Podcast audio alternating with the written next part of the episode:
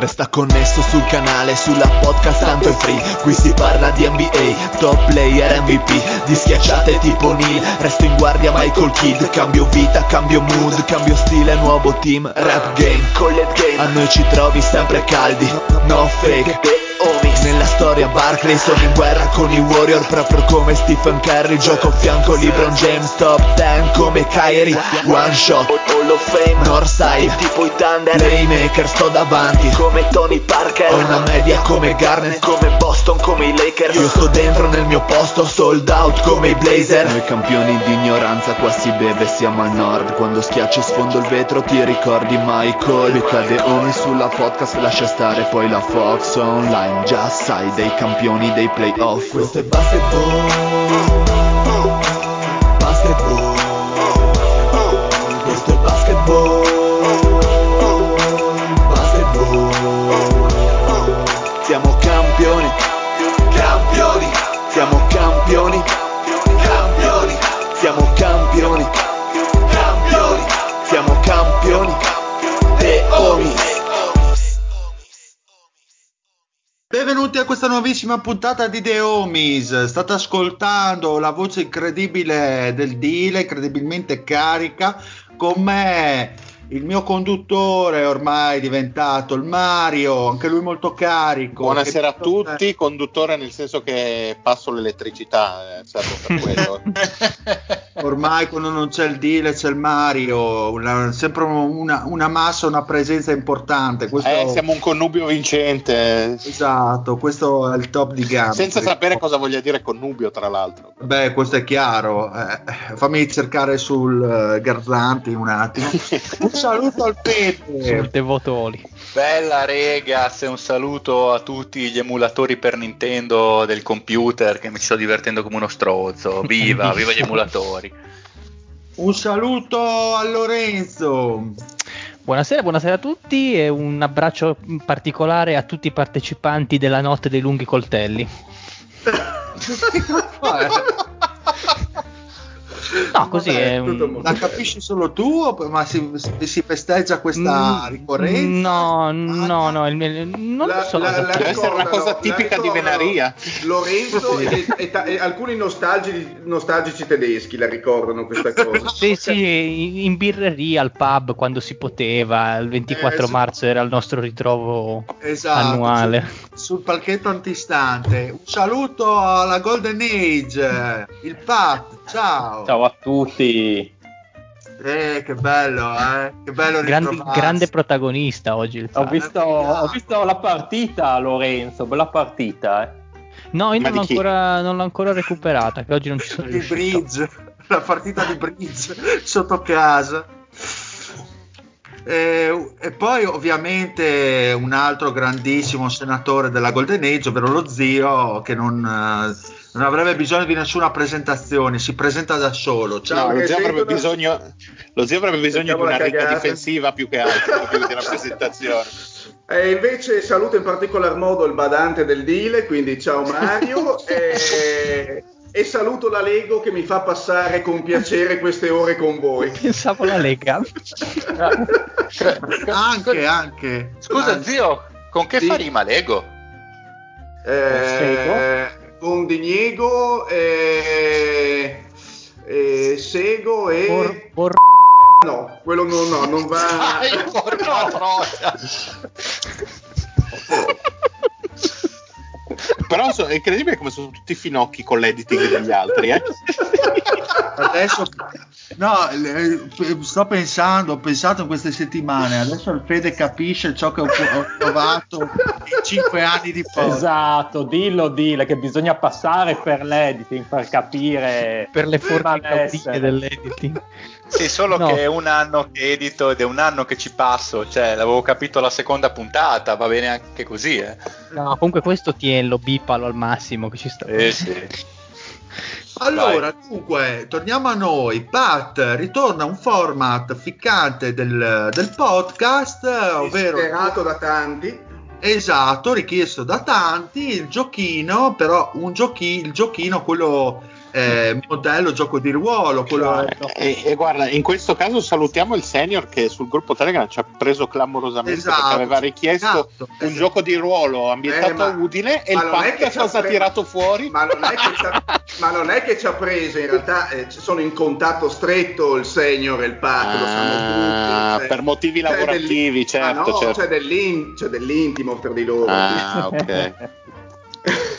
Allora, guarda, sì, sì, sono, sono attuali per, per il tante D, ricordiamolo. Sì, vai. Come ricordava Lorenzo, c'è questa ricorrenza di cui io non ero a conoscenza, però insomma il gioco è basato su Dante, o meglio sull'inferno, perché il titolo è proprio Vuolsi così colà dove si puote ciò che si va. Molto, molto bello, devo dire. Fa rimane la risata. Io dopo. L'anno prossimo lo ribattezzerei come Pat D questo, questa giornata per ricordare la tua epicità. Quindi presentiamo il giochino, vediamo le regole. Allora, vediamo come ve la caverete stasera nei panni di Dio. In questo gioco di ruolo dantesco dovrete combinare la giusta punizione ai peccatori N B A o N C A A volendo, in caso che qualcuno abbia, abbia voluto pescare anche da, dalla lega collegiale.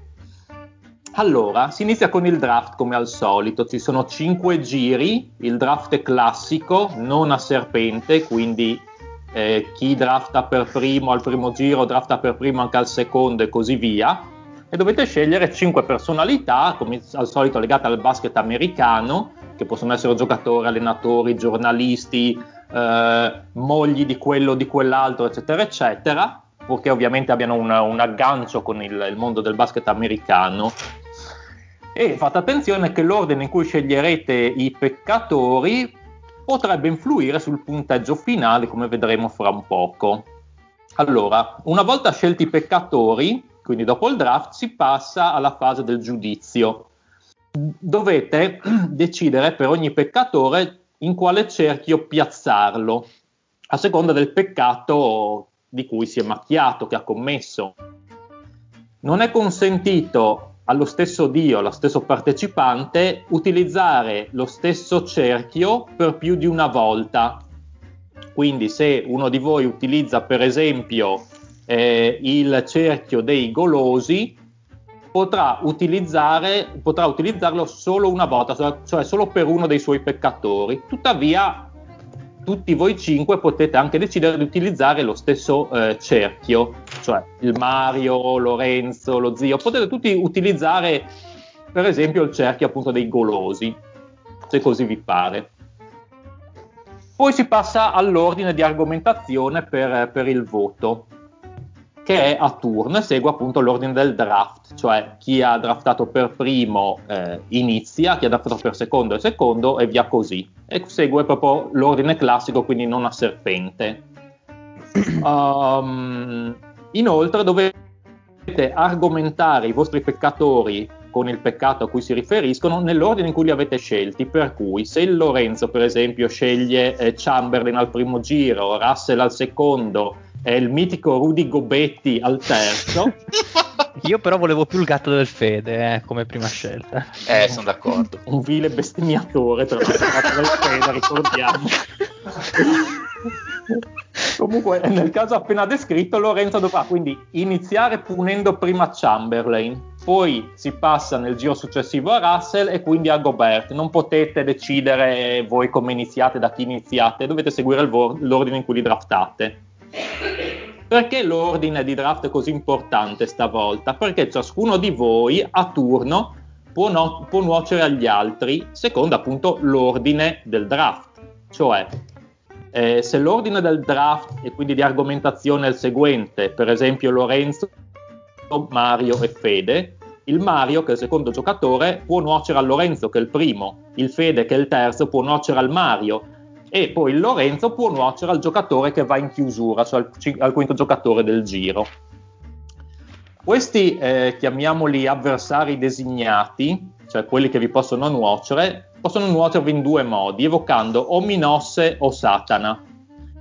Minosse, per cui avete una sola evocazione a testa, così come per Satana, cosa comporta? Allora, si evoca dopo che il, eh, il dio, il giocatore in turno, ha annunciato il peccatore e il cerchio dove vuole collocarlo.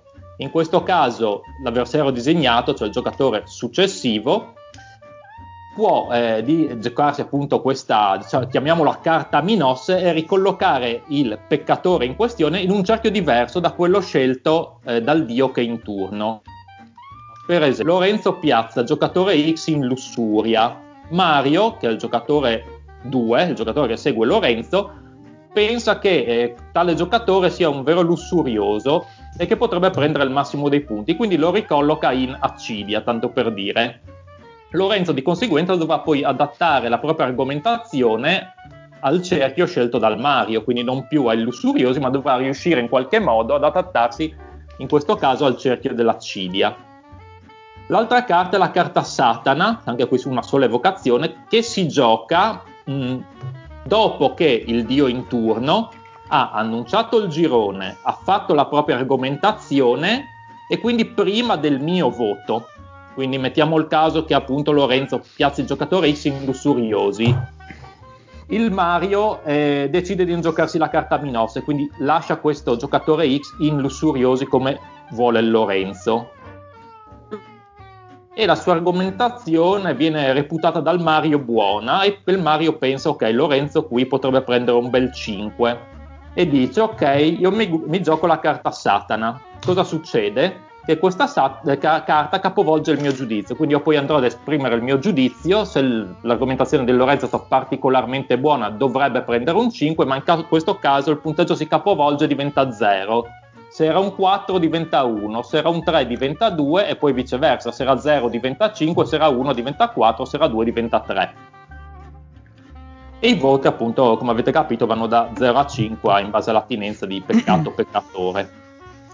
Um, inoltre sembra eh, complesso, però in realtà dai, è meno complesso di quello che può sembrare, ecco, magari gli ascoltatori si sono sì, persi and- and- and- andando avanti col gioco si capiscono le dinamiche. Sì, ma... sì, sì, non è... Ma quanto ti piace dire la carta Satana, Pat? Grande Satana. Ma è Satana o è Ersadana? Beh, Ersedano beh, beh. Ersadana. Inoltre un elemento, un po', un elemento mh, di strategia in più: coloro che avranno argomentato con successo, quindi da un punteggio da tre a cinque, si ritiene con successo, un girone, un cerchio che nessun altro eh, dio, nessun altro avversario ha argomentato con successo, otterranno un più uno sul punteggio finale per ogni cerchio non argomentato con successo dagli altri dei. Quindi se Lorenzo Ottimo. argomenta...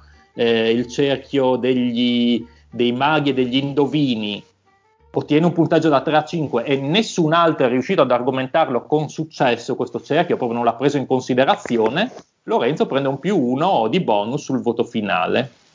Okay. Ultimo avviso, il peccatore perfetto al primo giro di draft, quando i vostri avversari possono ancora giocare eh, la carta Minosse Satana, può essere controproducente. Allo stesso modo, attendere troppo prima di draftare i peccatori al top, i peccatori più sporchi, può avere come conseguenza che vi vengano soffiati da sotto il naso, quindi state un attimo attenti. È ipertecnico, molto più degli altri, tecnico-tattico, come direbbe Capello. Per il giro di, di draft, per capire chi inizia, io vi farò delle domande semplici. Allora, plurale. Io partirò dicendo domanda e poi vi farò la domanda. Voi Beh, siete... incredibile, sei veramente innovativo. Non si sa mai, che vedo cali di concentrazione ultimamente, quindi eh, una volta fatta la domanda sentitevi liberi di rispondere subito. Io non passo nessun turno, è un po' così alla cagna via. Cos'è, quizze, cos'è quizzettone? Ma no, alla, cazzo, alla cazzo de cane. Ma, come, ma quindi è un, è un gran canaio, come fai a capire sì. chi risponde per primo? Cercherò di capire, chi prima arriva me alloggia, però state attenti perché avete una risposta sola ciascuno per ogni domanda, quindi se eh, il primo che risponde sbaglia eh, viene eliminato dalla prima domanda e restano gli altri quattro. E quello okay, lì okay. Non ah, no, no, ah, sì, è come l'elimination test di Masterchef. Cazzo, sta diventando come Carlo Ponti, pazzo. Nel senso che si è scurito l'epidermide, che cosa? Adesso non esageriamo, adesso sai che io io amo il mio colore un po'. eh, Pat, attento, non si può dire. La parola colore è bandita da ogni tipo di podcast, sì, soprattutto il nostro. Comunque io poi vi darò anche degli aiuti su queste domande, nel caso che non indovinate subito, quindi non è necessario che splariate subito come pazzi, nel senso, se vedo che nessuno risponde in pochi secondi vado a un aiutino, quindi cercate di, di, di essere perfetto, veloci, ma vai, non vai, di vai, vai, vai. Più veloci del, dello zio che gula, ovviamente. Infatti le mie mani sono proprio impegnate sul mouse, te lo posso garantire. Eh, sulla micetta, certo, altro che mouse. Andiamo con la prima domanda. Domanda.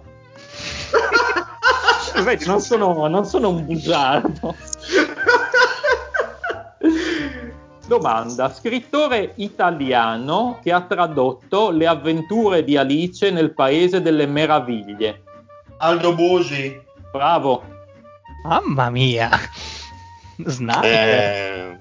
Dile al primo posto. Dile quando state vaginoni, Busi e robe del genere, sì, eh, sì. Eh, sono quelli di culo. Alice, Tarvisio. Domanda. Tragedia di Shakespeare che lessi per prima. E buona. La, um... Re Lear. Otello. Bravo Lorenzo. Grandissimo. Buono, buono, buono. Domanda numero tre. Scritt- restano quindi in gioco il Mario, il Fede e lo zio. Che sta ancora googlando la prima. Sì, penso che sta ancora cercando di capire. Sto finendo, la, sto finendo la quarta zampa, attenzione. Scrittore. Vabbè. Scrittore. Non hai detto domanda. Avevo detto, vabbè, domanda. Ah, okay. è, è giusto, però è giusto, è giusto. Domanda. Che scrittore che scrive che tutte le famiglie felici si assomigliano fra loro. Uh. Aiuto. È Sto un è io scrittore per russo. Eh? Eh? È uno scrittore russo. Mm. Mm. Allora non Aiuto. È bagnato. Aiuto. Ha scritto Guerra e pace. Tolstoi. Tolstoi. Lo prima zio, lo zio, secondo me. Ma come lo zio? Anch'io ho sentito prima lo zio. Ma per soprattutto perché ha risposto anche il dealer? Per dare un contributo. Ma non è vero, l'ho detto prima io, vabbè. No, ma, non, ma non è vero, Mario. Stai io io voglio, voglio lavare. Pensavo fosse una pista di Bagnasco io. Figura. Ultima domanda tra il Mario sì. e Fede. Domanda. Poeta americano del Novecento che è stato paragonato a Dante. Uh. Eh, eh beh. Ho oh, un, mente sì. uno solo. Ha scritto i Cantos. Non lo so. Vai, dai. Ma Lille è ferratissimo. È uno scrittore al cui nome è stata dedicata una casa in Italia. Hemingway. Ezra Pound. Bravo Mario. Ah cazzo, però eh, vabbè. Davvero? Ci sarei mai eh? arrivato senza quest'ultimo indizio. No, io non lo sapevo. Quindi Ezra Pound me lo ricordo per la dedica iniziale di, dell'elegia in A Country Churchyard. Figurati, io lo collego a quello. Ah, non te lo ricordi per la famosa poesia che prese poi da una poesia, da una vecchia poesia del, del, dell'Emilia. Quella con iniz- che inizia con il Padre Eterno boia d'un Dio. No, è vero. Me lo ricordo anche per gli haiku, tra l'altro. Faceva gli haiku Ezra Pound. Quindi, ricapitolando l'ordine, chi nuoce a chi? Allora, Dile, numero uno. Numero due, Lorenzo che nuoce al Dile. Numero tre, lo zio che nuoce a Lorenzo. Numero quattro, Mario che nuoce allo zio. Numero cinque, il Fede che nuoce al Mario. Ma no, il Dile Fede. Nuoce al Fede. Okay. Quindi il Dile può iniziare il draft a scegliere il suo primo peccatore. Ruben Patterson. Uh, però buono Lorenzo. Eddie Johnson. Però Eddie Johnson. Zio. LaVar Ball. Pezzo di merda. Bellissimo. Mario. Posso Ma... fare il bestemmiatore. Allora Mario sceglie uh, Donald Sterling. Uh. Fede. James Harden. Ce l'avevo anche Mastard. Giro numero due, Dile. Wojnarowski. No, no, me l'hai preso. Era un taglier, era un taglier uno Wojnarowski. Era un super peccatore. Mi hai bollito un taglier uno. Lorenzo. Tilman Fertita. Ma vai a fare il eh, brutto pezzo di merda. Zio. uh, Jason Kidd. Bello. Mario. Durant Kevin. Mm, ce l'avevo anch'io. E Fede. Belli- una, un applauso al Mario, bellissima. Ma ce l'avevo. Eh, sì, interessante. Eh, io prendo Stephen A. Smith. Ce l'avevo anch'io, però Tier quattro. Eh, vai a fanculo te, Fertita. Ma sai che quando hai, hai iniziato a dire belli, pensavo che scegliessi Bellinelli. È venuto quello, ho detto, sto scelto Bellinelli. Aspetta, lo aggiungo alla lista. Bellissimo. Dile, terzo giro. Sarver Robert. Eh, Lorenzo? Clayton Bennett. Chi? Eh, non ve lo dico. Zio? Eh, se io se giocare in realtà la mia prima così a crudo e dico David Robinson. Eh vabbè, scont- scontatissimo. Era penso in tutti i mock draft. Strano che non fosse nel mio. Quindi Mario. Vabbè. Barclay Charles. Eh, figurati. E Fede. Vabbè, lascio libero il Dile di scegliere la sua prossima scelta e io prendo la Trail Sprewell. Mm, io, io non l'ho messo per rispetto. Dile, quarto giro. Eh, se dico fratelli Morris, posso? Entrambi? Combo? Eh, eh beh. Boh, contandoli come uno, per me sì. Sì, anche, anche per me. Sì. Ok. Va bene. Ma... Philip e More, quelli, no, quelli lì? Ma eh, sì, Philip e More, sì. Philip e More.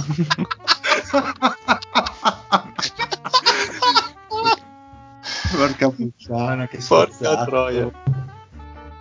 Eh, Lorenzo. La Marodom. Zio. Uh, Ricky Barry.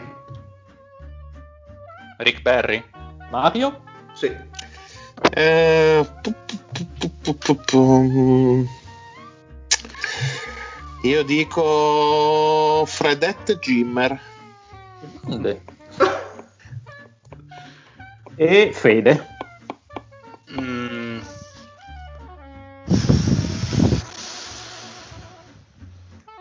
Dai, me la gioco. Tim Donaghy. Non ci credo.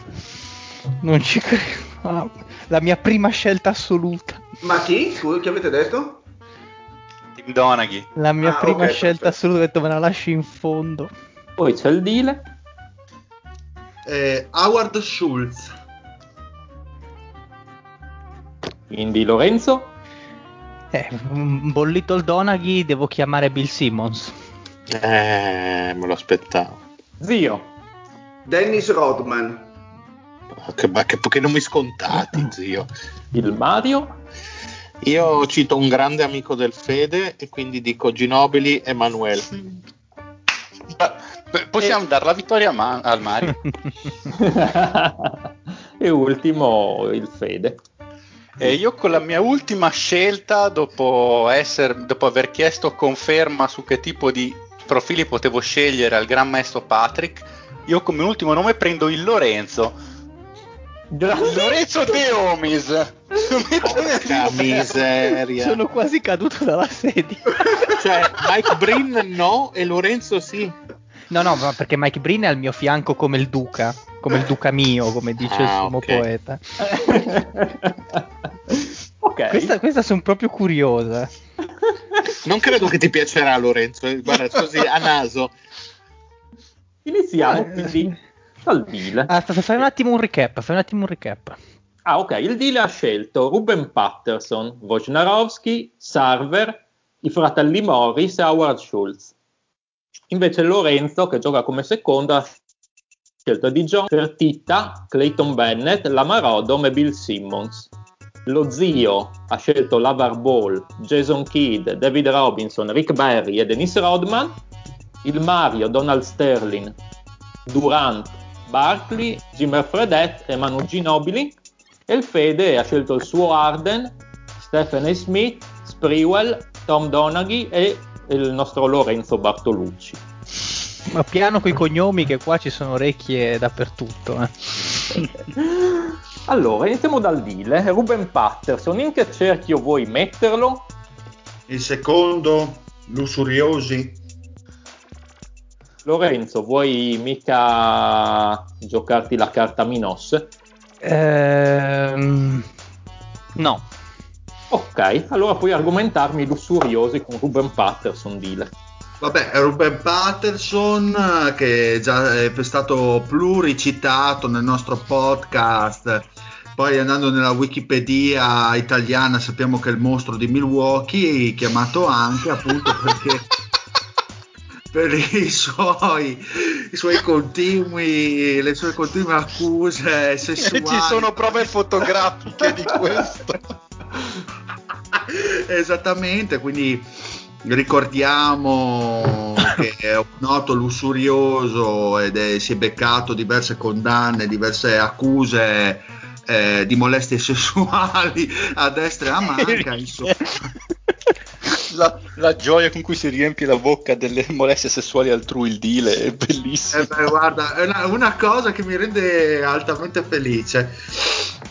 Insomma, direi che rientra a pieno nel secondo cerchio di questa di questo inferno. E io qua gioco Satana. Ah, ok, quindi tu giochi Satana. Ehm... Sì? sì, sì, dai, direi che con lui potremmo dire che è un cinque che si trasforma in zero con la carta Satana. Un cinque addirittura? Ma è solo di meno. Vabbè. Perché c'era la carta Satana. Bene, ha fatto i danni. Sì, sì. Quindi io comunque rispondimi su WhatsApp. Vado io? Sì. Eddie Johnson, dove lo piazzi? Eh, prima, se qualcuno, se lo zio vuole eh, no, devi prima dirla. No, devi dirlo, prima dirmi devi... il girone. Ah, giusto. Eh, settimo cerchio, secondo girone, violenti contro se stessi. Zio, ah, vuoi cambiare? Di Pier delle Vigne per intenderci. Eh, no, mm, Minos lo lascio da parte. Allora okay. Andiamo con l'argomentazione. Eddie Johnson lo metto tra gli scialacquatori perché, a differenza dei prodighi che sono nel quarto cerchio, non solo non hanno avuto misura nel gestire il proprio patrimonio, ma hanno anche distrutto se stessi attraverso le proprie sostanze. Eddie Johnson praticamente è questa figura qua, cioè cacciato a vita dalla Lega per ripetuto uso di droghe, arrestato per più di cento volte arrestato per più di cento volte per furto, possesso di sostanze illegali, eccetera, e addirittura, ciliegina sulla torta, una, una violenza contro una bambina di otto anni che gli ha eh, garantito un biglietto di sola andata per la prigione, dove poi ci lasciò anche le penne. Non uso nessun nessuna non uso il Satana. Mi spieghi perché è stato violento contro appunto il proprio patrimonio? Perché ha dilapidato anche il proprio patrimonio sperperandolo in droghe, alcol e chi più ne ha più ne metta. Eh, il silenzio. Ok, ok, ok, ok, direi un uh, un quattro. Ottimo. Penso che e non, non perfettissimo secondo me, un po' anche consumista, quindi un po' come andrebbe anche un po' tra i, tra i, tra i prodighi. Forse. Comunque è, è il voto che mi aspettavo, perché essendo un tier due va benissimo quattro. Perfetto. Quindi abbiamo lo zio con LaVar Ball che lo colloca. Allora lo colloco nella uh, de- potrebbe essere collocato in, t- in tanti posti, però io lo colloco nella decima bolgia, sì. Un falsario della parola. Li meriterebbe tutti tra l'altro i posti, eh. Esatto, e... Mario, puoi toccare la carta? No, no, va bene. Ok, allora via con l'argomentazione. Allora, tra tutti i possibili, diciamo, eh, danni che ha fatto quest'uomo, eh, lo colloco in questo cerchio perché eh, nella, nella decima bolgia, appunto, perché è un falsario della parola, nel senso che ha falsificato con le sue dichiarazioni, E sopravvalutandoli, quelle che erano le capacità dei propri figli prima ancora che lo dimostrassero eh, magari sul campo, quindi prima con l'Onto e poi gli altri, gli altri due, quindi ha creato hype mettendo magari anche in, in cattiva luce i figli stessi pur di agevolare se stesso e i propri interessi personali. Beh, bella, bella motivazione. Eh, lo, lo, lo zio tira fuori gli artigli, eh. Sembra sì, che dai, fa una bella motivazione. Ci sta, dai. Ah, non ho chiesto se qualcuno vuole giocare accanto a Satana, il Mario. Guarda, per me, non so perché lo riempite di complimenti, lo zio è un ultimo e lo dimostrerà, quindi non c'è bisogno in questo caso. Grazie Mario. Ok, io direi che anche allo zio darei un quattro. Bene, bene. Vediamo il bene. Mario con Donald Sterling dove lo colloca. Era... Patrick, scusa una cosa. Pat, dimmi. Chiedo una cosa, per curiosità. Io LaVar Ball l'avrei messo tra i bestemmiatori perché ha osato dire che avrebbe battuto Michael Jordan in uno contro uno e secondo me era doppio perché, visto che Jordan se lo sarebbe inculato, era anche un sodomita. L'avrei preso cinque. Sarebbe stato un cinque. Eh, forse sì, forse sì. Chiedo scusa, ma ero troppo curioso di saperlo. Sì. Potrebbe essere stato un voto migliore, sì. No. Grandissimo. Allora, io il mio buon Donald Sterling lo metterei nel quarto girone, ovvero sia quello degli avari e prodighi. Carta Fede, carta Minosse. No, voglio sentire prima. Ok. Beh, andiamo. Allora, um, troppo facile citare il famoso pezzo di Federico Buffa, in cui insomma viene descritta la personalità di Sterling come il grande uomo d'affari che ha fatto i soldoni speculando sul mercato immobiliare, ma il motivo principale per cui lo metto negli avari è perché quando mh, negli anni ha avuto la possibilità di costruire squadre forti, Eh, andando poi a ehm, diciamo così maxare, con questo termine orribile, i suoi ottimi prospetti che uscivano dai draft, da tutte le scelte che si era guadagnato ai Clippers con decenni di, di diciamo così campionati mediocri, lui ha sempre preferito non eh, andare a investire sulla squadra ma tenere bassi i costi, tanto lui comunque i suoi soldazzi li faceva comunque e ha preferito sempre cedere questi giocatori prima che potessero appunto diventare eh, dei salari importanti. Puoi per, giocare... la, per la cronaca, in questo cerchio, per sostenere le tesi dello zio, eh, sono i più, le figure più frequenti sono papi e cardinali nella Divina Commedia. Cioè, ma tanto è molto scortese che ti metti in mezzo prima del giudizio cercando di influenzare. No, no, no, gli volevo lasciargli e, e no, detto lo zio. No, volevo lasciargli questa nota di colore per far lasciargli tempo per decidere, per riempire un eventuale tempo morto. Eh, mi piace la nota di colore del Lorenzo in realtà. Ecco, ecco, ma falla, su, falla sul deal la prossima volta. Mi è già inculata a me. Ovviamente allora. Potete tutti dire la vostra per, insomma, per influenzare il giudizio, non, è, non ho messo eh, veti su questo. Ma eh, Fede deve ancora esprimersi, vero, a riguardo delle possibili... No, no, ma io lascio, lascio il giudizio al Patrick, non voglio ribaltare.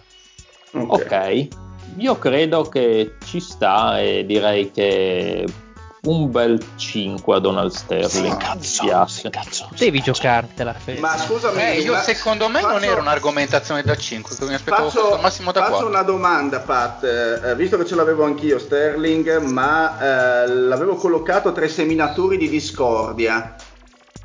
Eh, eh, sì, sì, ci stava. Ok. Come? Però ribadisco, come dice sempre il Pat, con i se e con i ma la storia non si batte. Però era un gran, anche un gran braccino Sterling, quindi eh, porca miseria, poteva andare qua e là. Ci sono queste figure che possono beccarsi buoni voti un po' in tanti posti, e sui tanti posti non vogliamo sapere altro. Un po' è un po' come il buon Fucci nell'Inferno, che tra i ladri però appena si presenta tira un mega bestemmione a Dio e poi viene disteruto. Grande persona. Poi c'è il Fede che ha James Harden, che lo piazza in... Eh, io lo piazzo brutalmente eh, nella nona bolgia, mm. quindi nell'ottavo cerchio, tra i seminatori di discordie e scismi. Era la stessa cosa che avevo messo io per, per Harden nel mio mock, se l'avessi scelto. Insieme a Maometto. C- c'è Maometto nella nona bolgia. C'è davvero Maometto? E Ali? Sì, sì, sì, sì. Ma Mohamed Ali? Il, oh, il Mohamed contra- Ali, proprio lui. Il, il contrappasso li vede mutilati nelle membra. Ah, beh, giusto. Lebra, peste, le peggio, le peggio cose. Ma ci sta. E beh, attento di sapere. Giocare la carta Minosse. Ah, ma sì, giochiamo una carta Minosse. Uh, Minosse. Dove, dove lo collochi? Piazzarlo, questo James Harden. Mm. E ne ha tanti di peccati. Eh, è un, be- è un gra- grandissimo. Non vorrei cominciare già. Dove lo potrei mettere? Perché in realtà il James Harden è... è abbastanza, può inserirsi veramente in tantissime. Devo andare a ba- uno che sia, però voglio anche lasciare un po' il Fede che riesca un attimino a sbrogliarsi, no, anche... met- ma sì, perché metterli negli adulatori lo metto. Ah, ok. Ok, adulatori negli... e lusingatore. Ma perché ti piaceva la parola adulatore? Suona bene. No, ma perché no, no, perché volevo che argomentasse il Fede. Perché sennò è troppo facile metterlo, che ne so, nei simoniaci, che ne so, nella terza volta. Vai. Ah, nei simoniaci in qualche modo.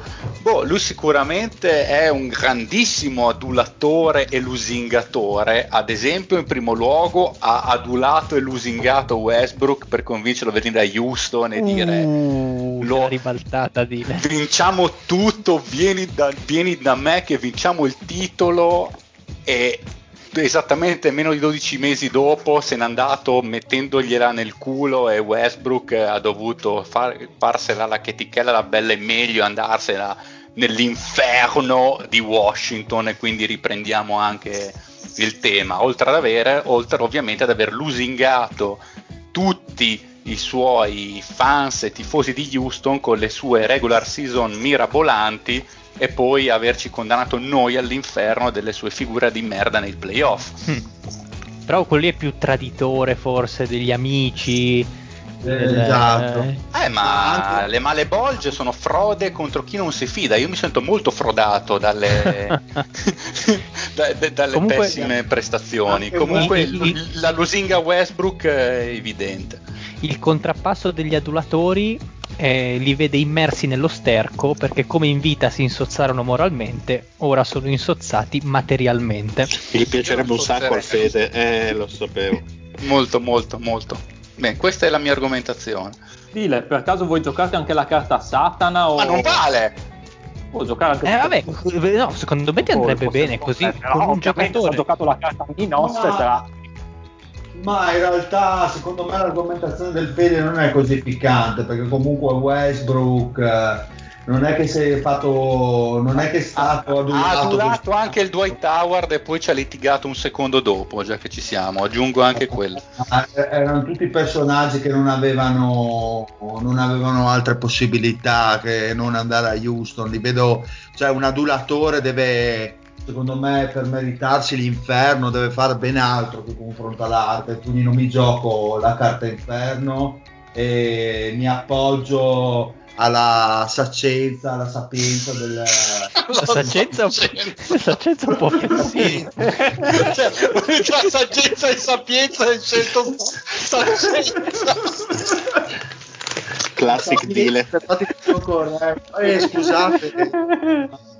Sono spartito. Quindi. Allora, cioè, il tentativo del trade l'ho apprezzo, però quello che ha detto, insomma, al portare Westbrook, promettergli qualcosa, ci starebbe più fra i maghi e gli indovini, cioè coloro che dicevano di poter prevedere il futuro, quindi una, un outcome da questa situazione che poi non si è avverata, o anche se si fosse avverata comunque non potevano saperlo. Però apprezzando il gesto del, del Fede, gli do comunque un uno, che non è male, insomma, visto che è riuscito a tirare fuori qualcosa. Io, io più che altro, per, se, se, per quanto ha argomentato il Fede riguardo ad Harden, i tifosi, l'avrei proprio, sarebbe stata la difesa d'ufficio dei traditori della patria. Quello sarebbe stato di gamma. Boh, eh, sarebbe stato top di gamma, però anche delle belle lusinghe secondo me c'erano. Comunque si è tirato fuori quello che si poteva. Speravo almeno dai, dai, dai. Uno, anche uno, pensavo uno, ti avrebbe uno, dato un tre. E st- dopo il primo giro conduce il Mario con cinque, poi ecco seguono qua. Lorenzo e Zio a quattro, uno per il Fede e zero purtroppo ecco. per il Dile, ma non per la me- sua. Mi ha messo caso. Un bersaglio sulla schiena, ecco qua. Quindi passiamo di nuovo al Dile, secondo giro, okay. C'ha Wojnarowski che lo colloca. Eh, e eh, vabbè, questo qua è, è proprio... E proprio a mani basse, eh, indovini a manetta. Ed è, per, ed è per questo che io gioco Minosse, perché ci sta troppo uh, bene. Tu giochi eh, da Minosse lo, e lo piazzi dove? Io, poi io, tra l'altro, fin- quindi Lorenzo ha finito le, le sue carte. Esatto. Quindi poi il deal è tranquillo. Sì. Lo colloco nel secondo cerchio tra i lussuriosi. No, non lo scopa dal duemila mai. eh, questa è una... Questo è interessante, questo è interessante. Come in vita si fecero travolgere dalle passioni, ora sono trascinati dalla tempesta. Allora, io cerco subito su Wikipedia. Prova a scrivere uomo sessuale. Ma non è vecchione, scusate. Ma che cosa dici? A parte che si dice L G B T Q più L S, a parte che se anche lo fosse può, può essere quello e anche lussurioso, nel senso, esatto, ho detto che non lo sia. Sto cercando di trovare informazioni. Tra le informazioni sugli scandali. Beh, io, io gli darei zero solo per il fatto che sta cercando ignobilmente, anziché provare a inventarsi qualcosa così a caso. Allora, per, allora facciamogli prendere un po' di tempo. Per la cronaca è lussurioso. No, no, no, no, no, tanto, tanto, tanto comunque ho in mente la mia difesa, difesa dif- anzi difesa con due F. E... Allora, Wojnarowski secondo me è un lussurioso, un la- in, qua- in quanto, in quanto lascivo, perché siete mai chiesti, vi siete mai chiesti in realtà come fa ad avere tutte queste insiderate, queste notizie, tutti questi favori dall'N B A? Ce li ha appunto perché è un leccaculo incredibile. Sicuramente, sicuramente culo offre, spesso. Offre, esatto, offre, offre le sue pudenda ai migliori offerenti e quindi di conseguenza è un grandissimo lussurioso, al che anche nell'ambito del podcast è lì che fa pompini ai suoi ospiti, quindi no. ampiamente eh, all'interno dei lussuriosi senza troppa pena, senza colpo ferire. Molto bah, bene, eh, vedi che non bah, mi se posso, la... posso dire la mia, non è che mi hai convinto molto. Strano, mi sembrava tutti mi sembrava così perfetta la mia difesa. E anche questa volta Lorenzo ha giocato bene la sua carta ed è uno zero. Quindi Lorenzo Tilman Fertita. Beh, Tilman Fertita finisce direttamente tra eh, gli avari, mi sembra che non ci sia mh, molto da aggiungere. Ah no, no, deve... Mh, se vuole giocare la carta Minosse e lo zio. Comunque no, no, fu, no. quarto cerchio, avari e prodighi. Okay. Ci stava anche in Traditori della Patria, quel figlio della merda. Eh, ma perché, perché ce n'ho già altri in Traditori della Patria. Va bene, va bene, va bene. Eh, beh, che dire, praticamente eh, penso che sia uno dei proprietari più taccagni di tutta la Lega, pur di non pagare eh, tasse o comunque eh, garantirsi un roster che gli possa permettere di fare una, una cavalcata ai playoff quantomeno decorosa al netto delle prestazioni dei giocatori in campo. Ha deciso un attimo di smembrare tutto, ma smembrando comunque in maniera proprio stando attento al conto e al bilancio, perché ritorniamo un po' al discorso che magari quella trade di Harden poteva prendere magari qualcosina di più in termini di giocatori, ma non volendoli pagare appunto ha deciso proprio così, via via via tutto. Comunque è un taccagno, non è che c'è molto da aggiungere, è facile. Sì. È anche un ladro, un ipocrita, un falsario. Quindi io un traditore come Catilina, un traditore dei parenti, dei benefattori sicuro. Eh, Houston che gli ha fatto tanto bene, un barattiere, figlio di puttana. Sono a tutte. Inseriamo in ogni tutti. È peggio di LaVar Ball. Sì, vuoi giocare la carta Satana? Assolutamente no. Eh, no. Grande. Va bene. Il voto per Fertita è un cinque. Vabbè. Jason Kidd per lo zio. Allora, lo zio mi fa paura perché eh. ho toccato qui la carta. Vedrete. Anche a somma. Allora, Jason Kidd, Jason Kidd lo inserisco nel settimo cerchio, eh, primo girone, quello dei violenti contro il prossimo. e... Vuoi giocare la carta Minosse, Mario? Uh, no. Ok, vai zio. Allora, eh, beh, mi sembra abbastanza semplice il perché l'ho inserito in questo, in questo girone, perché eh, sono note ormai le sue vicissitudini di violenze domestiche perpetuate più più volte, ancora più volte, eh, con la sua prima moglie Giumana, quindi eh, nonostante con lei avesse avuto tre figli, non ha avuto, non ha esitato a pestarla ripetutamente, tant'è che poi anche in fase di divorzio, quindi diversi anni dopo, sono venute, no, son venute fuori poi le rotture varie ed eventuali che il buon Jason Kidd eh, ha perpetuato nei suoi confronti negli, negli anni. E poi ridire, scusa, che cosa ha fatto? No, ma non te lo dico, Mario, devi incularti, Mario. Devi... Ma, ma lei, la cosa da discriminante è, lei è morta per rottura di braccio o no? È morta, no, in realtà... ha avuto allora. Rottura di braccio ma non è morta. e quindi, e quindi è andata Kidd, meglio che al patto, insomma. Jason Kidd non ha fatto benissimo il suo lavoro, però diciamo che ha cercato in tutti i modi di arrivare, penso, al punto finale, ma lì sarebbe entrato in un altro girone il buon Jason Kidd, quindi mi fermo al settimo cerchio con le sue violenze domestiche perpetuate. Ma allora, la carta Satana? Beh, cioè, come si dice, tra moglie e marito non mettere il dito, quindi eh, non vorrei mai che lo zio, noto estimatore dei matrimoni violenti, si risentisse, quindi glielo lascio così. Glielo lasci? Dico così perché so che Ninfa è solito prenderlo a testate. Sì, esatto, infatti ho, un, ho una, una fronte piuttosto deformata. Lo zio ha argomentato bene fino a un certo punto, nel senso che ha detto che poteva essere andato anche oltre ad essere finito in un altro cerchio, che in verità non è vero, perché gli omicidi sono in questo cerchio qui, quindi per questo ti prendi un quattro. Vedi, e non un cinque. Sentivo che c'era la fregatura. Bravo Mario. Mario, Kevin Durant. Eh, eh beh, eh. Eh beh. Kevin Durant eh, si fa un bel giro nella giudecca. I, i traditori. Ah, la, Trattori dei benefattori, ricordiamo per chi non. Lasci andare? Era sì, questa, sì. No Mario? Ti sì, sì, sì. Volevi proprio. Ti lascio, ti lascio dire. Okay.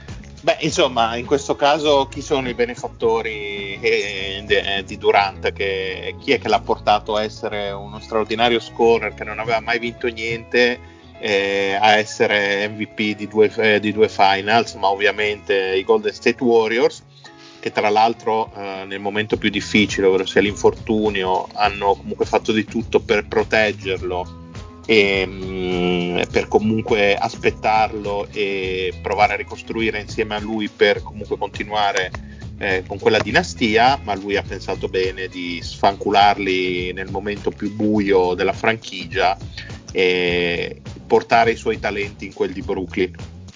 Pensavo prendessi anche lo scambio prima in considerazione.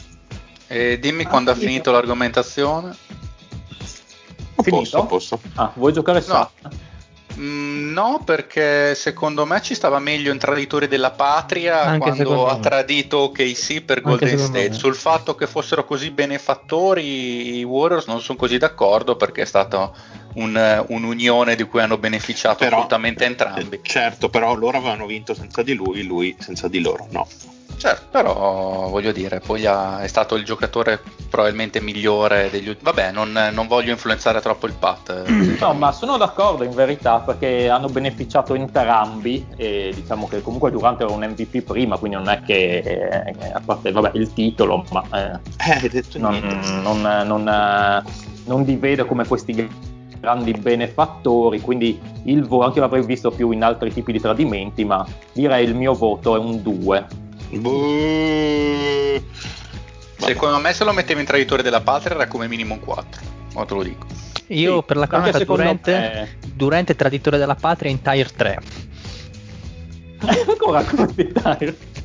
Eh, oh, Sei... cioè, ma cosa hai fatto? La patelo dell'inferno hai fatto la Lorenzo. E dopo, dopo vi mando la foto. Dopo la non, fine... c'è bisogno, non c'è bisogno. A fine gioco ma vi mando se, la foto. Se mandi, se mandi il file, il grafico tipo la Binance con quelli che si possono lamentare alla Dynasty, vi seguo in diretta, giuro. No, è una cosa molto più domestica, molto più artigianale. Ecco, non okay. è così. Domestica come le violenze di Jason Kidd.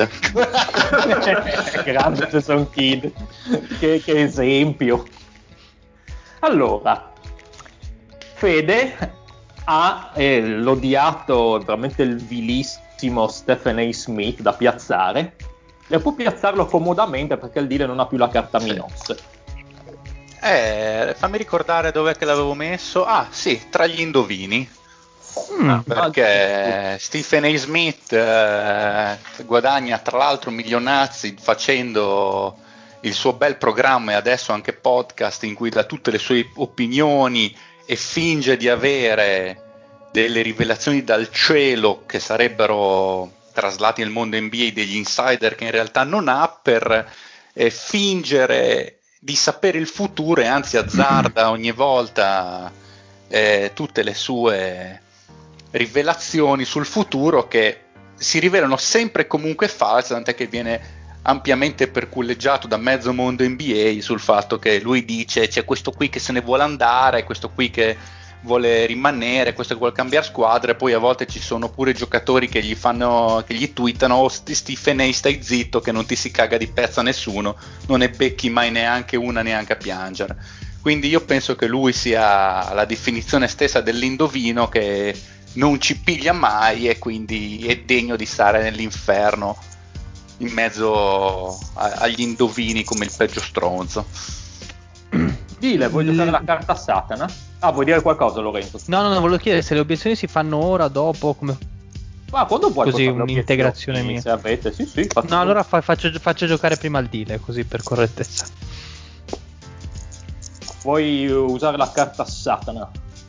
No, perché... Dico anche il perché... Ehm... Gli indovini del settimo cerchio dell'inferno sono comunque persone autorevoli, persone me- di, di livello messe all'interno del cerchio, perché abbiamo Anfiarao, abbiamo Tiresia, quindi ci sono personaggi che comunque avevano un, un nome come Indovino. Dopo ovviamente eh, me- ha meritato ampiamente la loro scesa nel settimo cerchio in quanto dei farlocchi, però erano riconosciuti nella, nelle loro storie, nella, nella loro epoca come indovini eh, piuttosto affidabili. Invece il, il caro Stephen A. Smith è un...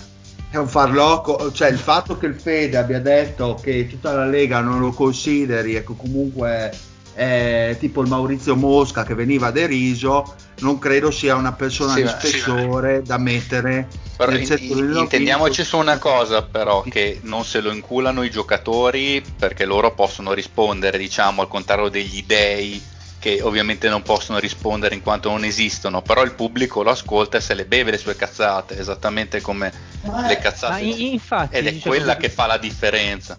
Quello che volevo dire, a integrare quello del dealer, su cui sono d'accordo, che secondo me è più un bestemmiatore Stephen A. Smith. Cioè nel senso che è quello che... Ma prima o dopo sì. il Fede?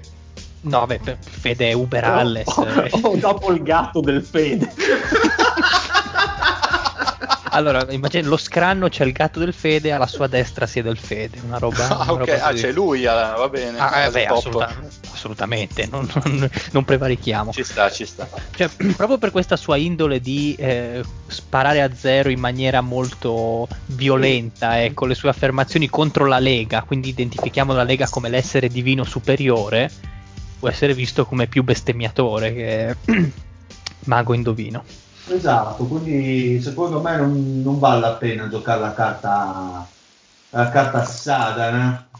Allora, io sono d'accordo col dire, perché ha previsto più tra i falsari, nel senso dice cose che non sono non esistono, anche se si macchia anche del, del diciamo di questo peccato sì. dei maghi e degli indovini, però sì, perché, perché le previsioni le fa comunque, eh, non è che ti incula e basta, lui dice succederà questo e poi non succede. Esatto, però eh, non avendo il, questa grande nomea, in fin dei conti io gli darei un tre a questa scelta. Ah, prendo e porto mm. a casa.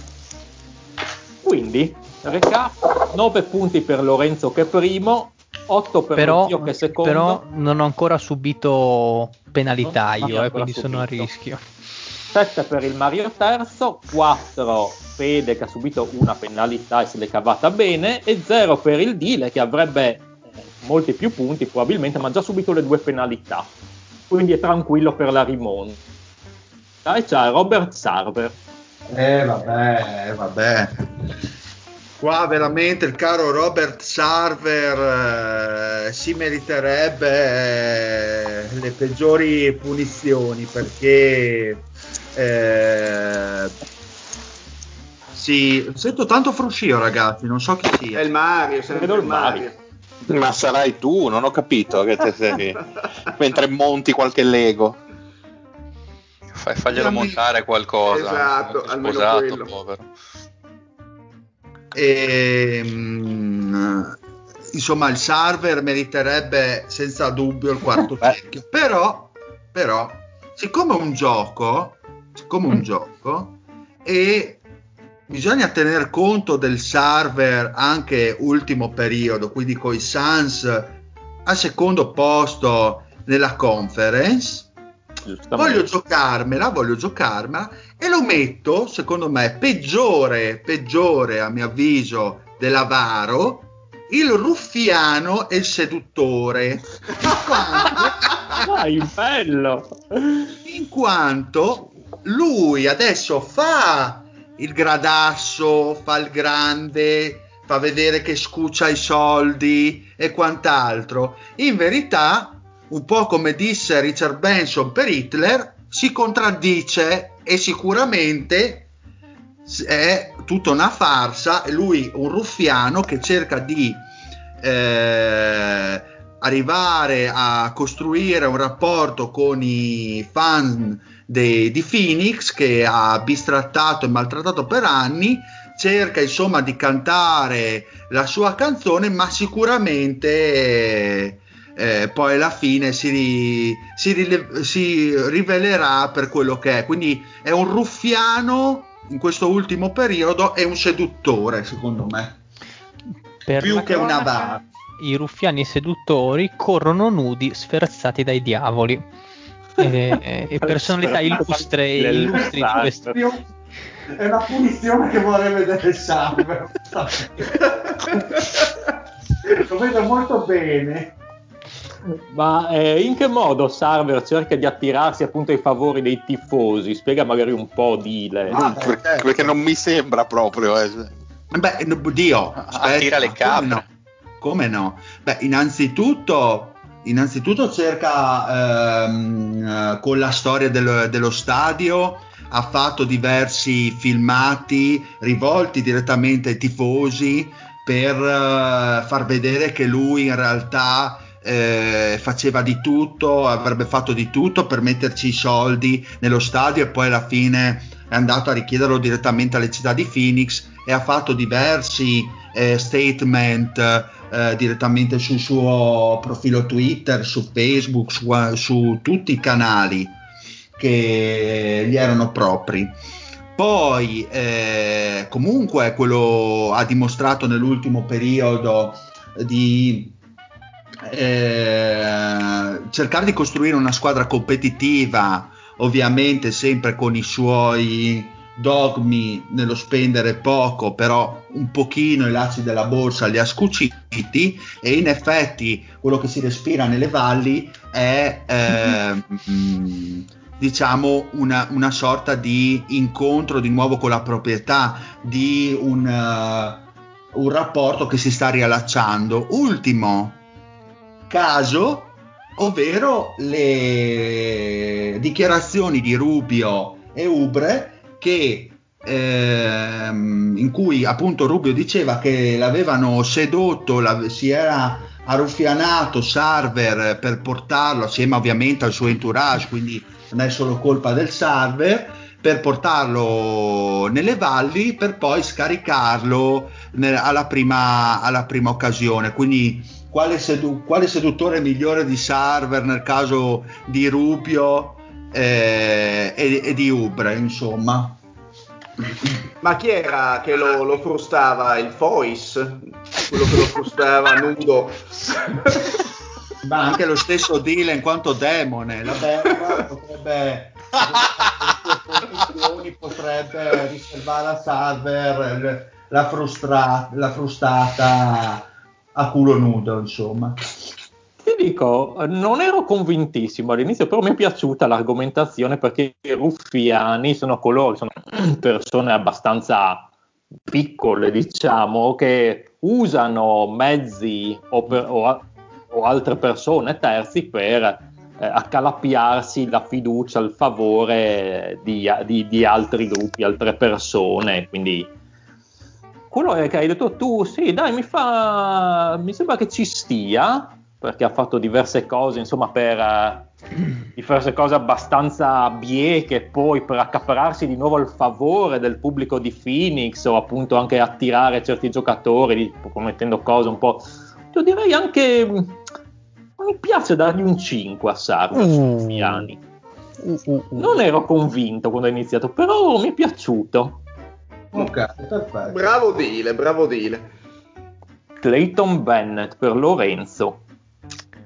Uh, scusate, ero distratto. Traditori della patria. Mario, carta Minos. No, a dire vero tocca eh, no, scusa, to- toccherebbe a me, ma non la, non la gioco.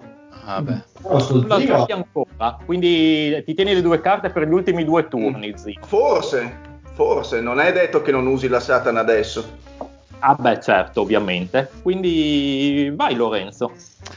Allora, traditori della patria, perché fondamentalmente Clayton Bennett chi è? Il proprietario che si è macchiato dell'onta di spostare gli ex Seattle Supersonics a Oklahoma City, e quindi è arrivato eh, a Seattle dicendo ah ripartiamo, arena nuova, tutto di qua e di là, salvo poi eh, due o tre anni dopo, non mi ricordo, deludere tutte le aspettative di una città che trasuda e... e vive di basket, eh, portando la franchigia e tutto il carrozzone nello sperduto Oklahoma, eh, lì dove aveva tutti i suoi affari. Quindi fondamentalmente ha dato uno schiaffo a quelle che erano a quelle che erano le speranze e le illusioni dei suoi, dei suoi tifosi. Zio, vuoi giocare la carta Satana? Eh, in che... dove l'hai messo, scusami? Traditori della patria, quella del conte Ugolino. Hai, hai uh, no, la... no, no, non uso, no, non la gioco.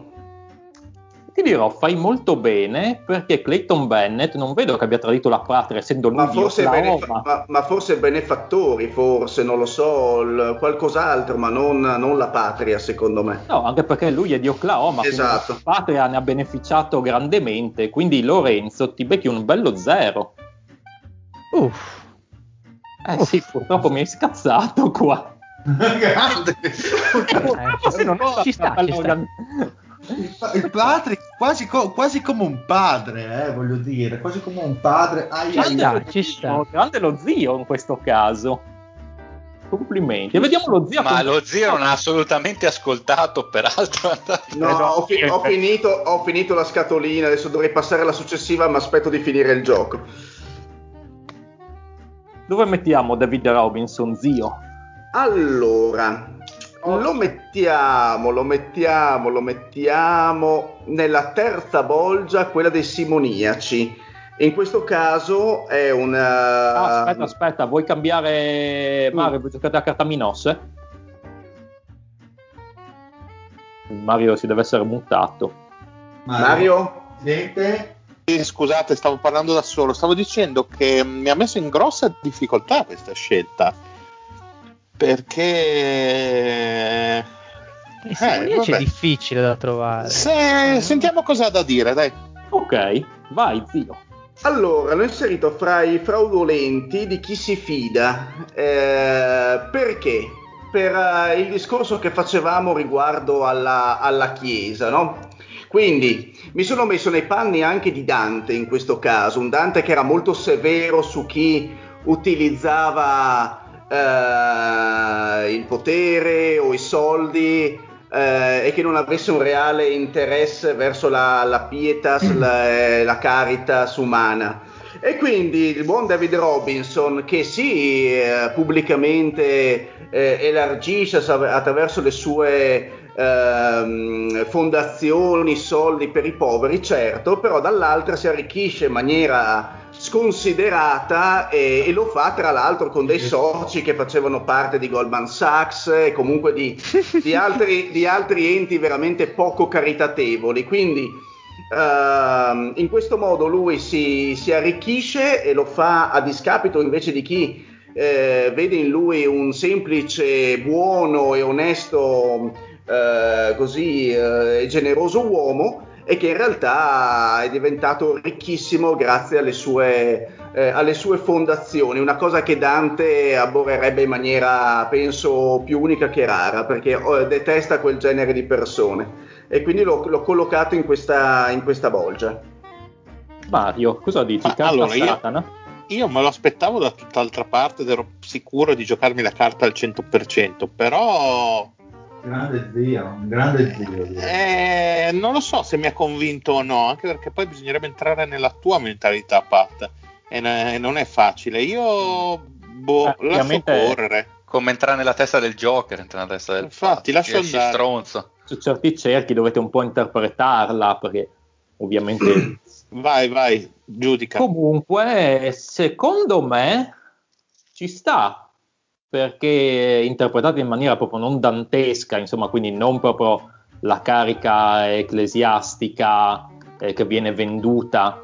Effettivamente quello che dice lo zio, se è vero, se è vero, perché io non voglio dire cose contro le ovviamente, eh, però quando sono illazioni. Sei un falso. E eh, si, si sembra, sembrerebbe fare uso appunto di questa sua...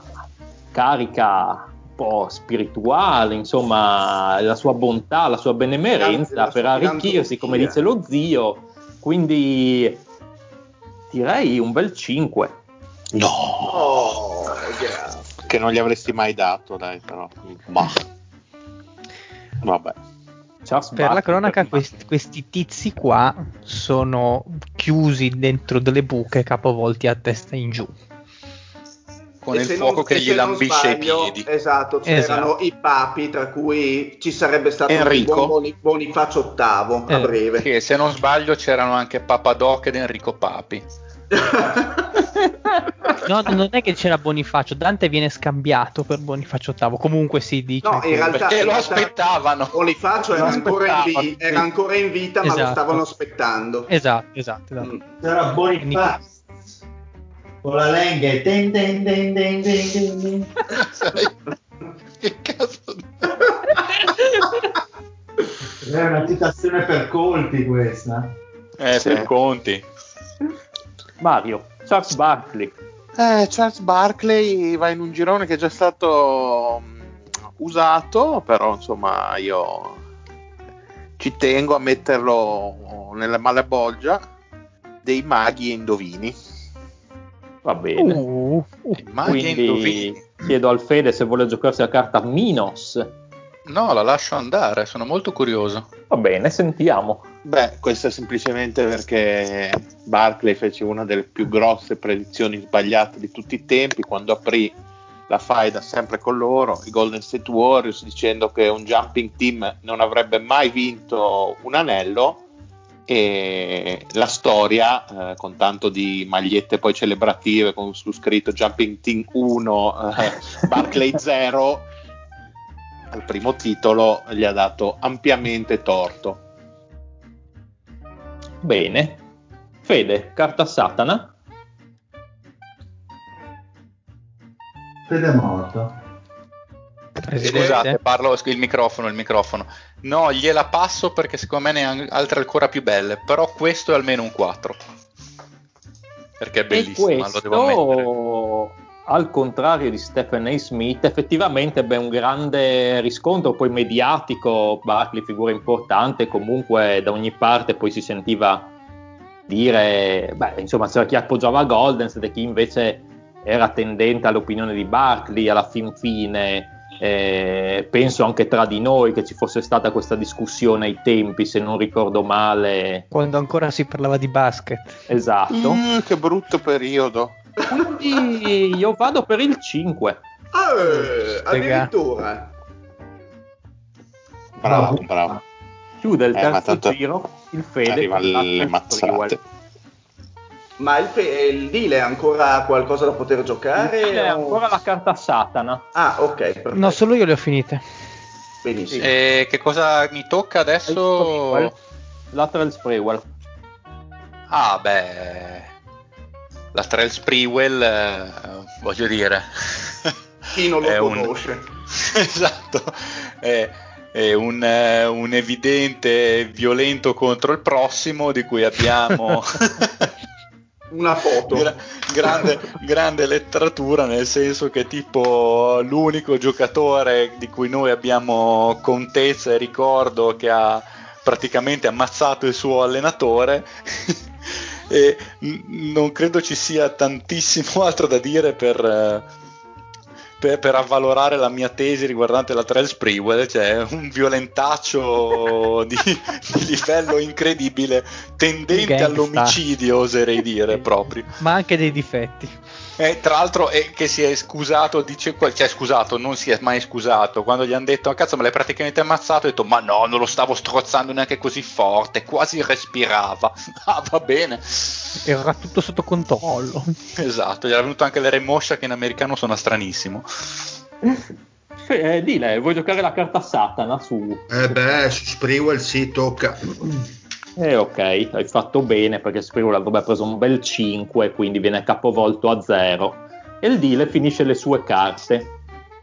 Quindi recap: in testa lo zio con tredici, secondo il Mario con dodici, a nove Lorenzo che ha toppato il Clayton Bennett. Eh, io ho fatto un errore clamoroso. Do- domanda zio, se l'avessi messo tra i traditori dei benefattori avresti usato la carta? Uh, l'avrei usata forse... Mm, non so se benefattore, eh, lì ci stava, lì ci stava. Sì, lì ci stava. Eh, eh, infatti, è solo che quando mi hai detto patria, sinceramente non. Sai cosa sarebbe eh, stato ancora più preciso per degli me? Ospiti. Traditore forse. Degli ospiti, era sì, un eh, esatto. Secco. Esatto, degli ospiti, no, eh... degli ospiti te l'avrei, te l'avrei giocata. E sì. Lui è, essendo... sì. Ma vedere, ho fatto, ho fatto una, mi è costata la vittoria, forse sta. Ah, eh, sì. Ma non è ancora detto, eh, non è ancora detto. Eh, beh, c'è, c'è due casi. Beh, ormai, ormai eh, lo zio è andato, ormai è se lo zio era un mito, questo. Usava la carta del Sadana e lo ribaltava a cinque. Bravo, non ho temuto quello io. Sarebbe stato una gran mossa. Bene, quarto giro. Abbiamo il deal con il duo dei fratelli Morris. Allora, il duo dei fratelli Morris potrebbero andare, diciamo, direttamente nel settimo cerchio dei violenti, però, però io li metto in una, in una, in una parte, in un cerchio dell'inferno ancora peggiore, ovvero quello dei traditori dei parenti. Perché come il Caino da cui prende il nome la prima zona, quando loro vennero accusati eh, appunto del pestaggio, pestarono una bellissima, bellissima pagina di basket, tra l'altro. Esatto. Cioè, non è che pestarono una persona X, cioè un... Un una persona, un, sì, un tipo a caso, che ne so... Han pestato il magazziniere che passava. Esatto, esatto. Han pestato praticamente un, uh, un loro mentore che li aveva accompagnati eh, sino dalla, dall'adolescenza, eh, a livello appunto di...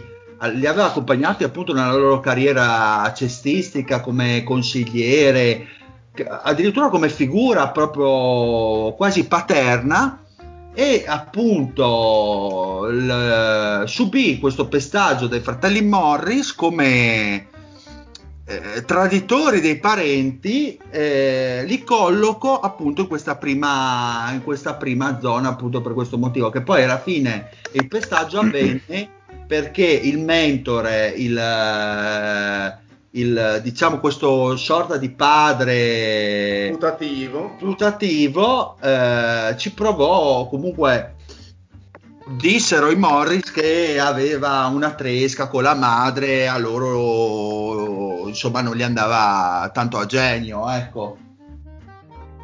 Quindi qu- questa è la mia la mia motivazione. Oh yeah. Ah, sì, mi piace la motivazione. Ehm... Non cioè, so quella chi. Del, quella del padre putativo ci sta a collocarla qui comunque. Non... Quella, sì, del, no, quella no, del no, Patrick putativo. Non ho niente da dire. Ci sta, secondo me può essere un cinque questa. Ma sì, dai. Ah, sì, sì. Ottimo. Ah, dai, grande remontata, dai, alla fine. Eh sì. Vediamo se, se si riprende un po' Lorenzo dopo il passo falso con l'Amarodom. Adesso qua ce l'hanno nel culo. L'Amarodom lussurioso, secondo cerchio. Zio, vuoi spostarlo con la carta Minosse? Sì, lo sposto. Eh. E... e lo metto nel, nel terzo cerchio, quello dei golosi. Ma zio, ma mi hai fatto un favore. Ma no, ma questa qua la Marodon veniva soprannominato anche The Candyman, esatto, perché si vero. presentava esatto, agli infatti... allenamenti. Ma mi hai dato no. un assist. Ma sì, ma perché bisogna argomentare un po'. Potevo buttarti una roba che non aveva senso, invece vai. Comunque veniva soprannominato The Candyman perché aveva questa passione abbastanza morbosa per le caramelle, per gli orsettini gommosi, non quelli di Dion Waiters, quelli normali, e quindi andava sì. costantemente fuori anche peso. Anche quelli di Dion Waiters, mi permetto di dire. Sì, no, vabbè, quello vabbè, sarebbe stato bene lussurioso. E, e quindi era costantemente, aveva sempre costantemente problemi di peso, a trovare la giusta forma perché era addicted di, questa, di questi dolcini. Bene. Allora, secondo me, allora io ho usato questa carta, ho detto golosi, perché comunque chi non è appassionato di, di caramelle, insomma, o cioè nel senso finire in questo cerchio sciocchezze stai per dire. Sono, sono sciocchezze, nel senso un goloso è ben altro. Allora aspetta, te, te, te, la, te la faccio anche così, goloso perché era anche un erotomane, quindi aveva la gola, aveva questo desiderio abbastanza... Eh, ma, lei, mo- ma lei sarebbe stato nel lussurioso. Eh, ma lussurioso e goloso comunque può essere... Cioè, il confine è molto labile, infatti vengono messi uno sopra l'altro come cerchio. La gola può anche essere visto come la gola per una pulsione sessuale, non solo la gola a tavola, che c'è sia quella che l'altra. Bene, dai, ascoltiamo il zio. Pazzo. Vuoi giocare la carta Satana per caso? No, no, no, no. Comunque ho oh, i caramelline, le caramelline stanno da tutti, ma non tutti vengono soprannominati The Candyman, vuol dire che ne mangiava veramente tante. Sì, direi che l'Amarodom, a parte questo piccolo scivolone del Lorenzo che, che dice che i golosi e i lussuriosi più o meno sono la stessa cosa, no. Che però non è vero nella commedia. Ah. Sarebbe stato un cinque se la cavata egregiamente, ma questo piccolo scivolone gli do un quattro. Ma vabbè, prendo, prendo e porto a casa e ringrazio lo comunque, zio per avermi dato. Sarebbe il perfetto goloso, secondo me. Comunque ringrazio il mio co-owner che mi ha dato un assist. Per te questo è altro, caro Lorenzo. Rick Barry per lo zio. Allora, Rick Barry lo colloco nel secondo girone del settimo cerchio, cioè quello dei suicidi. Io mi gioco la carta Mariosse e... Lo evochi tramite evocazione speciale? Ma, scusa, se dicevi la carta Mariottide... E lo colloco nel sesto girone eretici ed epicurei. Perché nessuno li aveva ancora nominati e mi pareva brutto. Bene, e sentiamo cosa, se può essere beh, un eretico il Barry. Beh, un eretico no, non può essere un eretico, però eh, diciamo che infrangendo in qualche modo, ma infrangendo in qualche modo eh, quelli che sono, non hai ovviamente fatto nulla contro, contro la Chiesa, se non il peccato del suicidio, quindi comunque...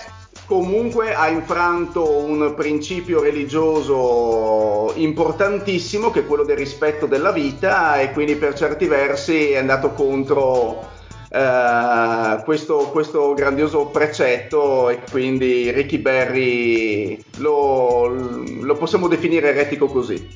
Non saprei che altro dire. Mario, vuoi giocare la carta Satana anche? Non credo.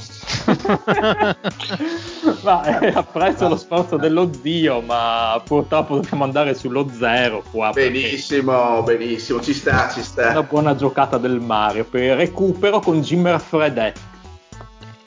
Allora, Jimmer... E tra l'altro già protagonista di altri giochi. Sì, eh. sì, di almeno uno.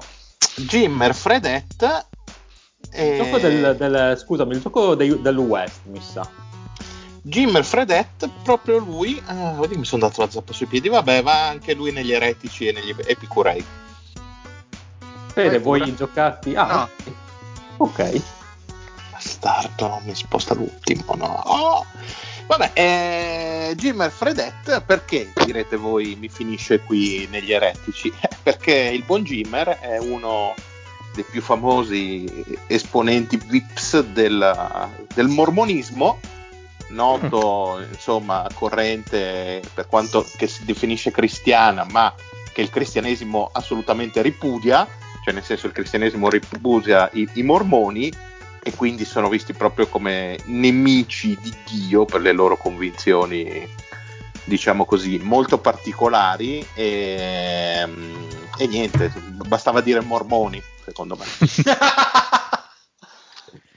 l'anima degli... di mortacci tua. Eh... Mario mi sa che sono costretto eh, eh, mi sa proprio di sì.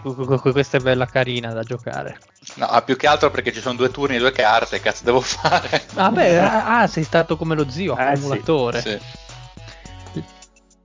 L'anima degli epicurei giace in arche infuocate in attesa di riunirsi al corpo il giorno eh, di giudizio universale. E lui poi dagli arco, dall'arco poi ci andava a nozze, era preciso proprio. Vabbè. Quindi cosa dici Fede tu? Carta Satana? Ah, eh, mi tocca, mi tocca usarla. Eh, io direi che Fredette ha argomentato bene il Mario, eh, sì. uh, dal punto di vista religioso sicura, sicuramente eretico, uh, per la visione anche un po' così dantesca, diciamo eh, è un cinque che diventa zero. Dai, speravano il quattro, niente. Eh, che di... sono stati troppo bravi. Il Minos ti ammazza se fai eh, lo stronzo, lo so, fai lo, lo so. stronzo. Mm-hmm. Eh vabbè. Bravo lo stesso Mario. E attenzione, perché adesso il Fede può darsi alla rimonta, perché il Dile ha bruciato tutte le sue carte e il Fede ha, per chiudere il quarto giro, Tim Donaghy. È eh, bello beh. questo. Eh. Eh, Tim Donaghy, ragazzi, ovviamente va nei barattieri. E fa il jackpot perché non ce l'ha nessuno, tra l'altro i barattieri. Eh, nessun altro lo vuol mettere, però i barattieri... Eh, sono coloro che trassero profitti illeciti dalle loro cariche pubbliche, eh, al di là della, dell'aspetto pubblico, chiaramente. Però il Tim Donaghy, come ben sappiamo, è stato sbattuto a calcioni fuori dalla Lega perché scommetteva sulle stesse partite che lui arbitrava, e quindi... Beh, non ci vedo niente di male. Sì, a parte il fatto che ti ha fatto perdere una serie di playoff a te, Mario, e questo è male, e questo è male, in effetti. E questo è, ma- e questo è male, questo è male invece, sì. E quindi e, e ha fatto anche prigione per questo, e, Pablo e, e, esatto, e, e ovviamente, insomma, non stiamo a perdere tempo. Profitti illeciti approfittando delle proprie cariche. Lui ha, prof- lui ha fatto profitti illeciti scommettendo sulle partite, approfittando della sua carica di, di arbitro, e quindi questa è l'argomentazione.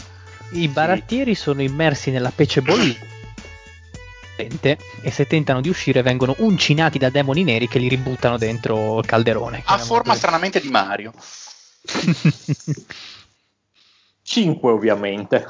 Bello, bello, bello. Quindi il Fede ha rimontato, siamo a tredici punti per Lorenzo e lo zio, dodici il Mario, dieci il Dile, nove eh, il Fede. Quindi, Quindi ancora... fai, fai anche un recap del, dei, buo, dei bonus, così. Ma te, eh, Patta, hai già fatto il... ah no, non puoi averlo fatto. No, dicevo il netto dei, dei gironi bonus. Eh, non ancora, perché manca l'ultimo. Eh no, sì, no, esatto, esatto, eh... esatto, lo dicevo. Però posso dirvi a grandi linee, forse, nel senso, vedo un Dile che si è preso Ruffiani e Seduttori, per esempio. Si è preso anche Traditori dei Parenti. Vedo, vedo dai, dai simoni, simoniaci per lo zio, ad esempio, i barattieri per il Fede. E poi devo un attimo controllare, adesso dicendo a grandi linee. Sì, dai, ma siamo stati abbastanza bravi, eh. Abbiamo no, più preso... che altro c'è, c'è originalità, perché c'è sì, tipo sì. fare tipo prendere Shaq e metterlo nei golosi, magari era facile, così, queste cose qua. Sì, siamo stati, abbiamo preso magari dei nomi in cui ci si aspettava dei cerchi un po' più scontati, invece abbiamo argomentato in maniera molto più interessante degli eh, facciamoci pompini, facciamoci pompini. Eh, occhio che poi usi la carta Sadana e il pompino diventa un cazzo nel culo preso. Pompino ricevuto diventa cazzo in culo preso, bisogna stare attenti. Dai, andiamo all'ultima mano. Ultimo giro, prima del calcolo finale c'è il Dile con Howard Schultz. Ah, e qua mi diverto, mi diverto tanto, tanto, tanto, perché il Lorenzo ha fatto quella cappella del Bennett, ma il vero traditore mm. della patria è stato Schultz, ovvero eh, chi era... diciamo faceva parte della ownership dei Seattle Supersonic e che ha dato poi appunto la proprietà in mano al Bennett, sapendo che lui avrebbe portato la squadra mm. a O K C. E ovviamente chi era a capo in quegli anni lì, ovvero appunto Schultz, che eh, arrivò a Seattle come Uh, un uomo di successo, perché comunque è stato, era C E O di Starbucks, doveva rilanciare il, uh, il brand dei Seattle Supersonic, la franchigia, doveva riportarla a grandissimi livelli e la città eh, insomma si fece un po' infabulare da lui, andò dietro a questa figura di, di grandissimo successo presso Starbucks. Poi alla fine cosa fece? Eh, ridusse Seattle appunto eh, come una franchigia allo sbaraglio, dove eh, dovete intervenire anche, anche la Lega, e appunto poi ci fu quell'affair che portò Bennett e O K C a, eh, a accalappiarsi Seattle e eh, diciamo tutta la storia dei, dei Supersonics eh, sfumata così nella nebbia. Oltre a questo, oltre a questo faccio un altro inciso su quest'uomo, perché poi ritornò durante la crisi finanziaria nel duemilaotto a capo di Starbucks come C E O. E cosa fece lui? Doppiamente traditore della patria, perché o- orchestrò eh, diciamo Ehm, una, una sorta di ehm, s- non svendita, ma portò praticamente, fu il primo eh, di C E O di Starbucks a concentrarsi prevalentemente sul mercato cinese, eh, licenziando eh, dipendenti e, e chiudendo centinaia e centinaia di, di Starbucks, di negozi, di caffetterie in America. Quindi doppiamente, doppiamente traditore. Gran, gran, gran mossa, gran mossa, Dile. Sì. L- no, è bella. L'unica cosa che mi sento di dire, fermo restando che è una bellissima mossa, è che Schultz però cercò di riprendersela la, la squadra, cioè praticamente citò in giudizio Bennett eh, per infatti. Rescindere la vendita del duemilasei, perché lui disse che eh, ci fu frode. In realtà, quindi eh, non, non, non mi ricordavo che lui era consenziente sì. nella sì, non così tanto, che... non così tanto in, in realtà. E disse tra l'altro che il, fu un, un errore enorme e si prese responsabilità poi dopo ah, di questa vendita. Oh, vedendo il, il documentario, quello appunto sulla vendita di Seattle Supersonic, non era così, perché comunque lui cercò di salvarsi la faccia. Da, da quella vendita citò il giudizio Bennett e poi alla fine perse, tra l'altro. Vabbè, però se citi in giudizio uno non è che dice ah che stronzo, se lo citi in giudizio in tribunale lo citi in giudizio in tribunale, cioè, non no, so cazzo. Uno dice in tribunale, ma eh, poi alla fine eh, nei mesi eh, success- subito dopo insomma il cambio di proprietà eh, si vede benissimo nei documentari. Il, il carissimo non poteva neanche uscire a Seattle perché ci hanno fatto manifestazioni su manifestazioni contro Schultz. Quindi... Beh, ma quello è perfettamente normale che sia così, però non è che se il pubblico si... quello è normale, quello ci una sta. Una figura abbastanza grigia, ecco. Ah, che sia una poi figura sta, grigia eh. è senza dubbio. No, ci... te, te voglio solo ricordare che comunque... non è scappato la critica alla coi soldi, ma ha provato a riprendersela alla squadra perché diceva che era stato frodato da, da, da Bennett, tutto, tutto lì. Così disse lui, poi magari è una cazzata e ci sono dei documentari che dicono di più, dico solo quello. Ma secondo me ci sta, ci sta con un cinque, ah, perché sta. Anche questa cosa che ha appena ricordato il Fede, in verità nella, tra i traditori della patria ad esempio Dante cita un tenore, un tenore tra di Troia, per poi andare in Italia a fondare nel Veneto, a fondare Padova con alcuni rimasugli della, della città troiana, quindi una, una, una sorta di, diciamo che possiamo vederlo come un ripensamento magari da, un punto, da un certo punto di vista abbastanza simile. Poteva andare peggio, poteva andare a fondare Treviso. eh, Antenore, Antenore era un traditore, ma insomma non scemo. Mi è arrivata dopo. che, che in latino si chiama Tarvisium, ricordiamolo sempre. Bene, quindi il deal ha concluso, quindici per adesso per lui. Lorenzo, Bill Simmons, seminatori di discordia. Grande. Eh non è cinque, è diciotto. Ricordiamo che lo zio ha ancora da giocarsi la sua carta Satana. Esatto. Vabbè, eh, se, eh, i seminatori di discordia vengono identificati come coloro che in vita divisero con le loro opere. Quindi in questo caso il perché di Maometto in questo, in questo cerchio viene spiegato. Ottavo cerchio non avvolgia.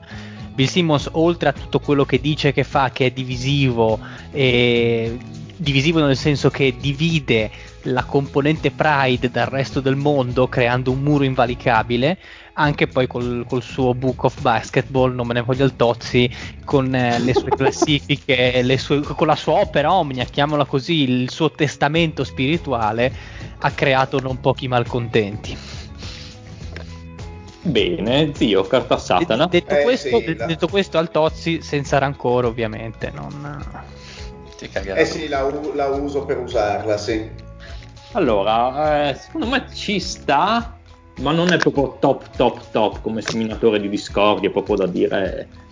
Quindi secondo me Bill Simmons è una persona divisiva, ossia una personalità divisiva, direi un quattro che diventa uno con la carta Satana. Ah, va bene, va bene. Quindi vado a quattordici. Per adesso sì. Ok. Zio, va- Dennis Rodman. Allora, Dennis Rodman collocato nel nona bolgia, seminatore di discordia.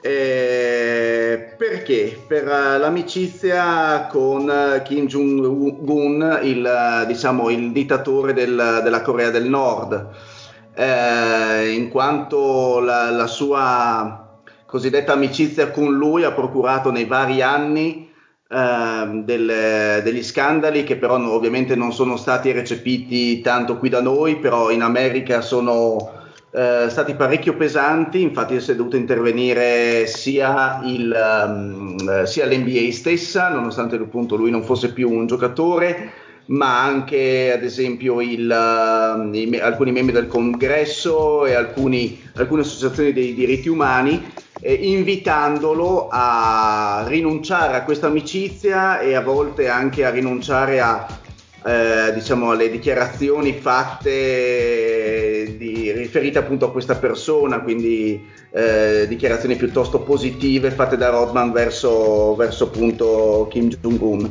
e, e per questo appunto l'ho collocato nei, semina- nei seminatori di discordia. Quindi il Mario ha la carta Satana che può giocarsi. Ma non lo so, anche qua me lo sarei aspettato in tanti altri gironi. Lo zio mi ha preso un po' la sprovvista. Eh. E... boh, comunque penso che sarà più di due, quindi me la gioco. Ok. Allora, come seminatore di discordie, Dennis Rodman è divisivo, però... boh... non so, forse ci vedo un po' meno volontà, cioè semplicemente un po' così, un po', un po' Dennis Rodman, nel senso, anche io me l'aspettavo diversamente Dennis Rodman. Io direi che per Dennis Rodman direi un tre che diventa due. Mm. A che, girone, a che girone avresti dato cinque per Dennis Rodman? Allora, io gli scialacquatori sinceramente avrei dato cinque. Eh. Mm-hmm. Anche se... anche... Anche se sinceramente Rodman eh, ha perso gran parte dei suoi averi per una truffa fatta da altri, non, uh, però comunque ci sarebbe stato in questo girone, sincer- anche in questo girone. Io forse, mh, io forse quello dei prodighi, mm. ancora di più. Probabilmente. Bene. Sì. Mario conclude con Manu Ginobili per lui. Vabbè, io l'avrei, l'avrei, l'avrei messo nel limbo. Eh, bello. Privo di fede, eh, però il fede altri. Rinuncio alla mia carta, rinuncio alla mia carta, vado avanti. Beh, eh, no, anche questo è molto semplice. Ginobili è notoriamente ateo. E quindi è più privo di fede di così, io dubito che si possa fare. Ma il limbo c'è, eh? Sì. E c'è il limbo. Eh sì, il primo cerchio, sì. Eh, c'è il limbo. Che è per i grandi eh, eh, uomini eh, che non hanno conosciuto Dio. Allora, aggiungerei che essendo odiato dal fede, è privo di fede in due sensi. Eh, anche lì, no, io, guarda, però proprio... scusami, eh, Pat, non dovrebbero starci chi appunto non ha conosciuto la fede, quindi non ha potuto... Uh, non ha potuto, diciamo, convertirsi. In questo caso no.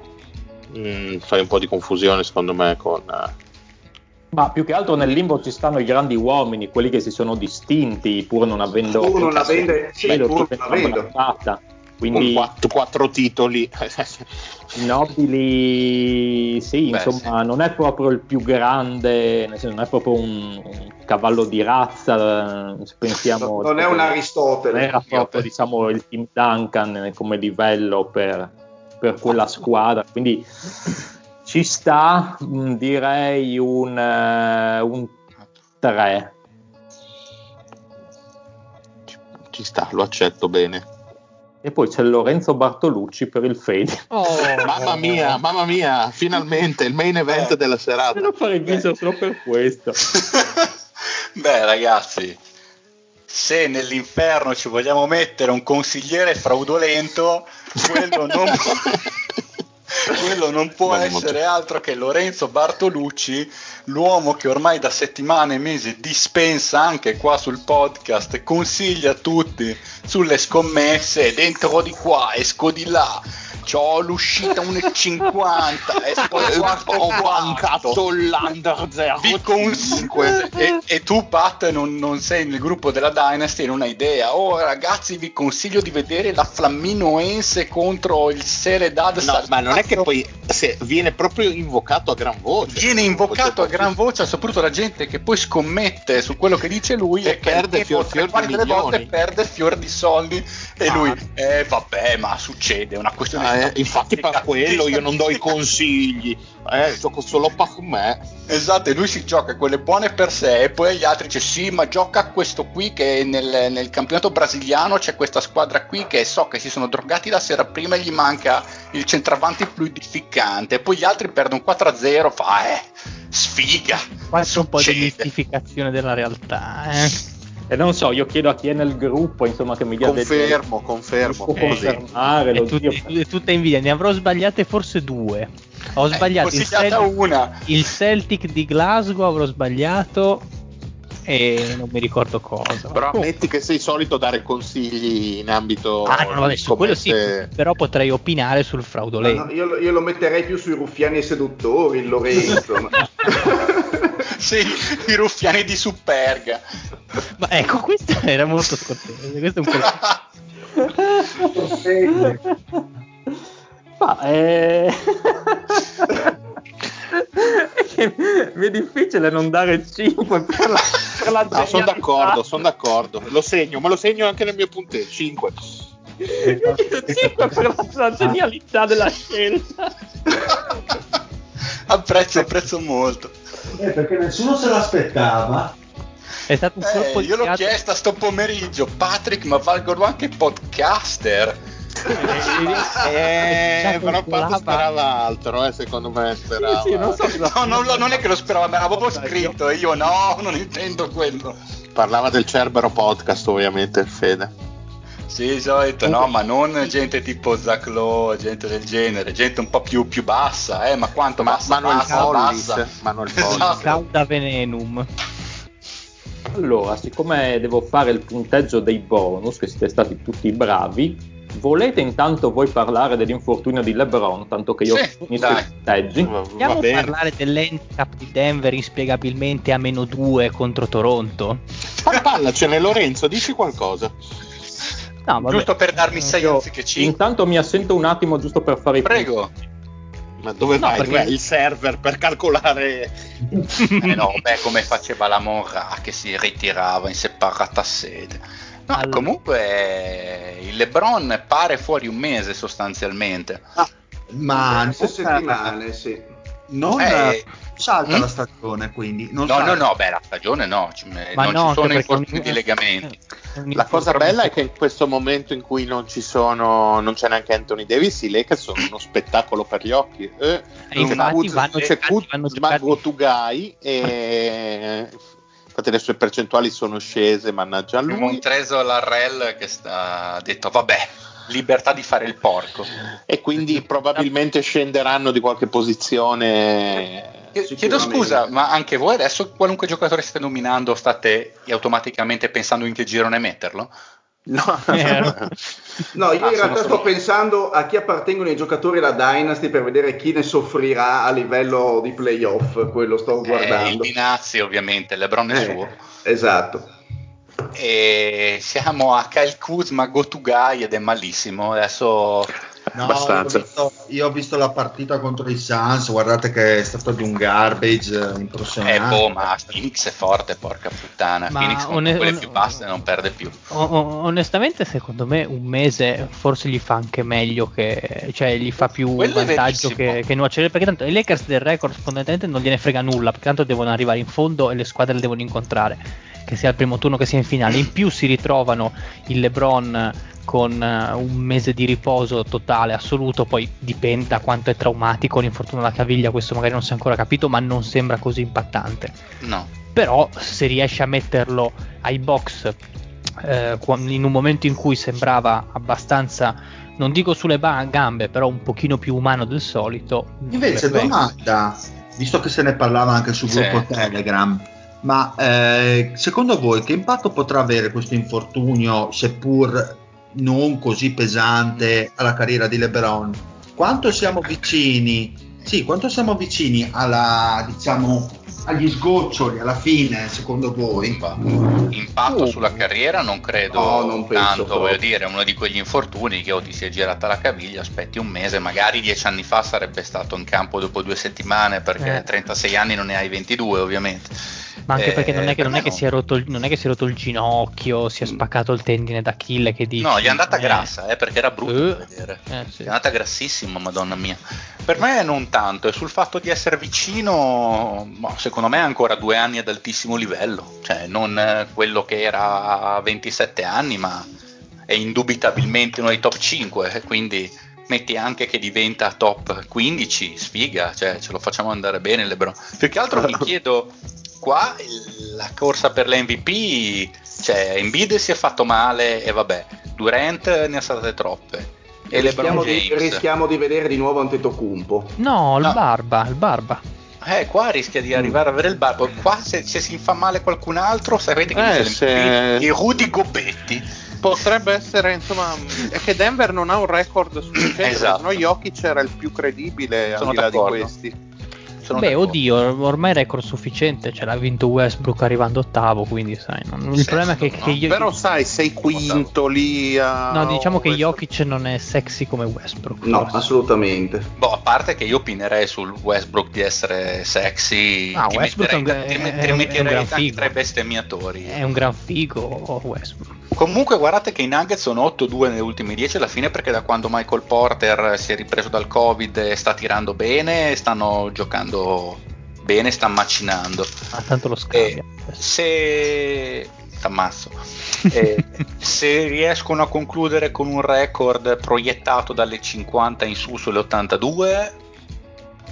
Però io, io penso che sia ancora Embiid eh, il candidato principale. Comunque. Ma Embiid eh, torna? Sì, sì, sì, però non so, sì. non so quando. No, no, ovviamente tornerà, ma il discorso è che se torna per le ultime dieci per riprendere il ritmo per i playoff è un conto, però lotta all'M V P ovviamente, se torna magari... Sinceramente non so quant- che percentuale di partite giocate mh, sia valutata per il, per il titolo di, di M V P eh, sì. della stagione, sinceramente non so yeah. che percentuale. Gli è andato tre settimane di stop, io non escludo che magari si ferma anche un filo di più, avete no, visto che male. Faccia, esatto, che faccia come LeBron, cioè che ne approfitti in qualche modo per rifiatare in vista playoff, il che visto che comunque eh, Fila non sta facendo malissimo senza di lui. No, sinceramente molto, molto meglio, molto meglio di quanto mi aspettassi, assolutamente sì. Ma allora, visto, visto che abbiamo il pane, usiamo anche i denti, andiamo a vedere quali sono le quote aggiornate dell'M V P della regular season. Mamma mia, che hai meritato questo cinque, Lorenzo, bravo. Allora, vi ricordate che l'avevamo già guardate qualche settimana fa, e qua vedo che Nikola Jokic è crollato perché ha due. È a due, quindi vuol dire che c'è molta molta fiducia dell'M V P a Nikola Jokic. Embiid è risalito da un quattro virgola cinquanta che era un otto. James rimane stabile, James rimane stabile a sei virgola cinquanta. Chi Antetokounmpo è sceso, che mi sembra che era sul dodici, tredici, quattordici, sì. giù di lì, è sceso a sette, quindi la quota è dimezzata praticamente. E scusa, il Dark Horse uh, Dort? Il Dark Horse Horse purtroppo non viene listato, però se io dovessi dare un consiglio, James Harden a dieci secondo me è caruccio. Eh, non è, non è una sciocchezza, eh. Anzi, sta giusto... giocando in maniera divina lo stronzo. È anche, ve- è anche vero che sarà da valutare, secondo me, se nel finale di stagione dovesse rientrare Durant, vedere quanto le sue percentuali, Uh, i, su- i, su- i suoi scorer personali potrebbero risentire di questo ritorno di Durant, quello da valutare altro, sinceramente. Prima secondo me tutto il troiaio che ha fatto per eh, farsi... quello eh, agli eh. occhi magari della dell'opinione pubblica un po' inciso. Sì, per la sì, cronaca non, Julius, non Rendola, Julius Rendola duecentocinquantuno, io l'obolo del dubbio. duecentocinquantuno Sì, sì, sì. Che Bibbia, no, con, eh, ci sta tutto. Questi sono gli aggiornamenti.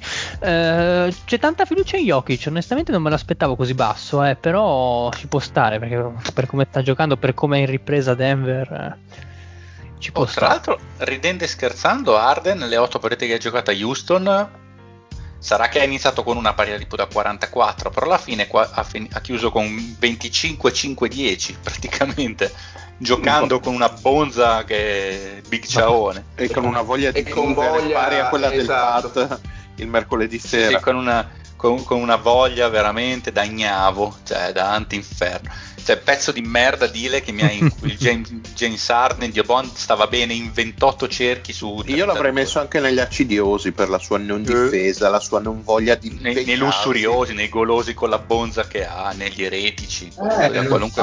a parte vabbè, ma il Pat, che spero non ci senta, comunque secondo me è stato cattivo con me perché era un, un bel seduttore, era un bel adulatore, era un bel tutto.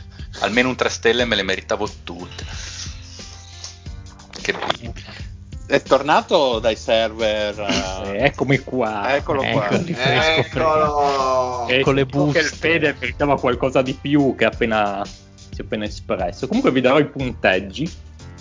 In verità si stanno tutti bene e ho dovuto fare una, una, un conteggio, diciamo, a chi ha, ha, ne ha indovinati di più nei gironi giusti, alla fin fine, nei cerchi giusti. Quindi mm-hmm.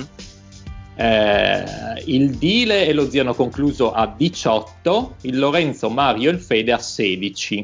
Ah. Ora, per assegnare mi ha, mi ha fregato Clayton Bennett. È stato calcolato il punteggio in questo modo. Quelli che hanno avuto... Eh, Ehm, punteggi da cinque per i loro peccatori prendono un più due, cioè che non fa calcolo nel punteggio ma fa solo calcolo nella diversificazione da classifica. Mm. Mm-hmm. Chi va da tre, ha preso punteggi da tre a quattro, eh, eh, scusate mh, sì ciao, ciao, eh, ciao. Patti, dici la classifica e basta, ci okay. fidiamo. Allora infatti. vince no anzi vado dalla fine, ultimo il Lorenzo a sedici, diciamo che, che ne ha peccati un po' con voti alti, perché ha un quattro, un cinque, zero, quattro e uno. Tutta la fatica buttata nel cesso. Se avessi scelto Donaghy al posto di Bennett avrei dominato, il eh. mio misero metappino. Al penultimo posto, ma solo perché il Fede non ha giocato la sua carta Minosse, quindi gli ho dato questo vantaggio in più, il Mario con un cinque, un due, un cinque, un zero, un tre. Il Fede al terzo posto con sempre il suo sedici, più o meno stessi punteggi del Mario, però lui non ha giocato a carta Minosse, quindi ho detto oh, gli do ecco, la, la posizione in più sul Mario.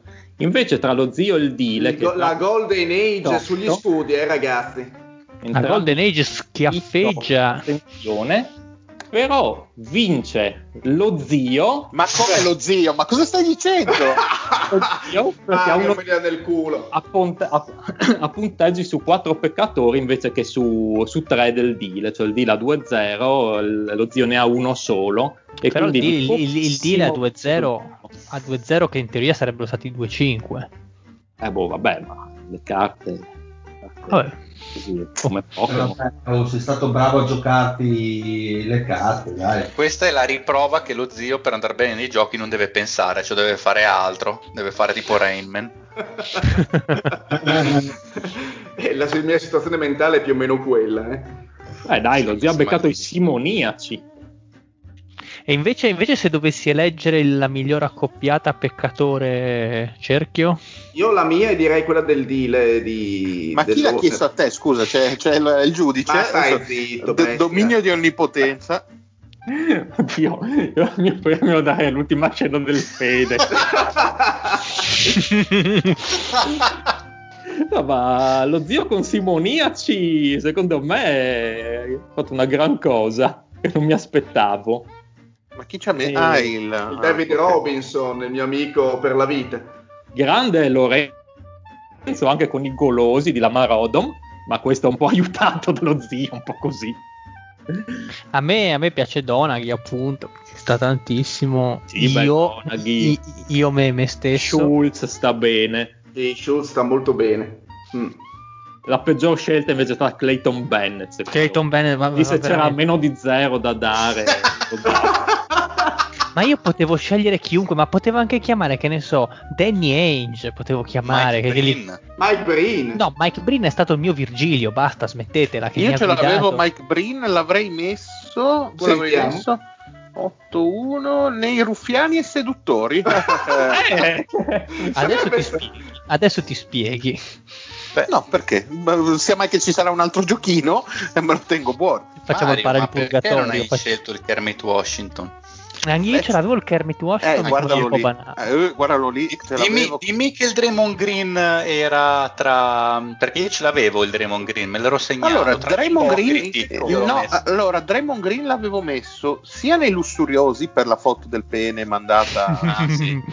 eh, per sbaglio e, e già ah, per sbaglio e anche negli, negli racconti, perché ovviamente quando, sì, quando inizia a protestare contro gli arbitri eh, eh. Io ce l'avevo negli ipocriti per il discorso doppiopesista, ci avevo pensato, ci avevo pensato io avevo pensato alle, alle broncolacina per gli ipocriti, e mi sarebbe ah, piaciuto molto giocarmi Gallinari come traditore della patria, sì. Bello, per bello. Essersi rotto sì. la mano a pugni eh. contro l'olandese quando la nazionale aveva più bisogno di lui, eh, lui aveva pensato. Ce n'era Quella uno era... perfetto, secondo me, che ha fatto notizia di recente, che è Myers Leonard come traditore ah, di benefattori. Eh, quello.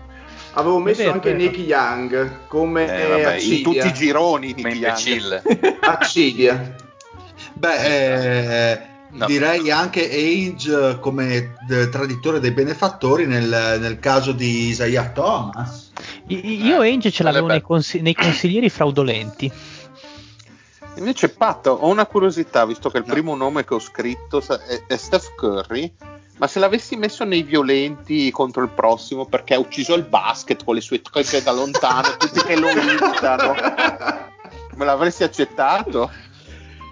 Poteva essere... Ci ho pensato, eh. No, eh no. Non gli dai cinque a questa, secondo me. No. Eh no, c'è troppo da pensare. Beh, io ne avevo uno, ma me l'avreste cassato perché siete dei lover schifosi. Io volevo Allen Iverson tra gli scialacquatori. Io, io, io sì, cinque, cinque, cinque. L'avevo messo, l'avevo messo. Io ci ho pensato ad Iverson, ma ho messo per evitare. Io ho messo perché non si sa mai come reagisce qua il sommoduce esatto. all'Allen Iverson. Più però tra gli scialacquatori, secondo me, Antoine Walker fai... anche. Poi Iverson, su quella figura al limite possono essere tra i prodighi o gli scialacquatori. Invece tra gli scialacquatori è perfetto Delonte West. Ah, sì. Beh, Antoine Walker, The Genius, che si è venduto pure in L F A. E ce ne sono tanti di mostruosi. Tra cui invece anche... tra, i, tra i ladri intesi di stipendio e Rudy Gubetti. No, per quella categoria uguale ci avrei messo Luol Deng, proprio per lo stesso motivo. E io ora e Rashard Lewis. No, scusate, no. Ladri, ladri di stipendio, il Kit Van Horn che si prese quattro milioni solo per farsi scambiare, che si era già ritirato. È vero, grande. Ci ho pensato adesso, cazzo, al Kit Van Horn tra i ladri di stipendio. C'è mito. C'è mito. Ma tra i ladri ci potevo mettere il Patrick che prendeva tremila euro in Malesia senza pag- ah no, pagando le tasse, scusa Pat. È molto basso. Eh, se ci fossero gli evasori della patria via no, dai vero. Chiudiamo no. te. Andiamo andiamo andiamo.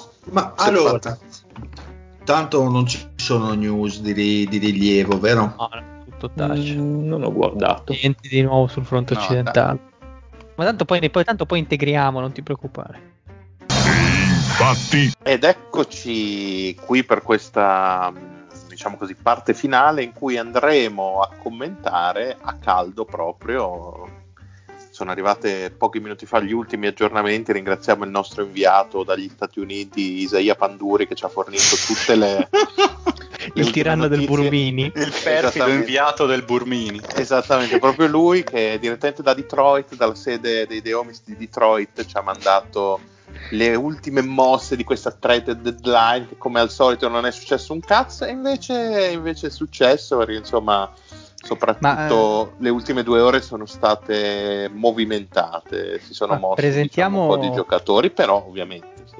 Non so, presentiamo però la trade che cioè, ci ho messo, ci ho messo quattro anni a fare le scarpe al deal e tu così in una settimana me le vuoi fare? Cioè, Lorenzo, sei molto sì, sì, sì, no, no, certo, no, no, perché sono ansioso di presentare la trade sì. che abbiamo fatto noi. Ci ha, appunto, ci ha raggiunto per l'occasione un ospite speciale, anche lui live dagli Stati Uniti, da Atlanta, il mitico Binance. Ciao Binance.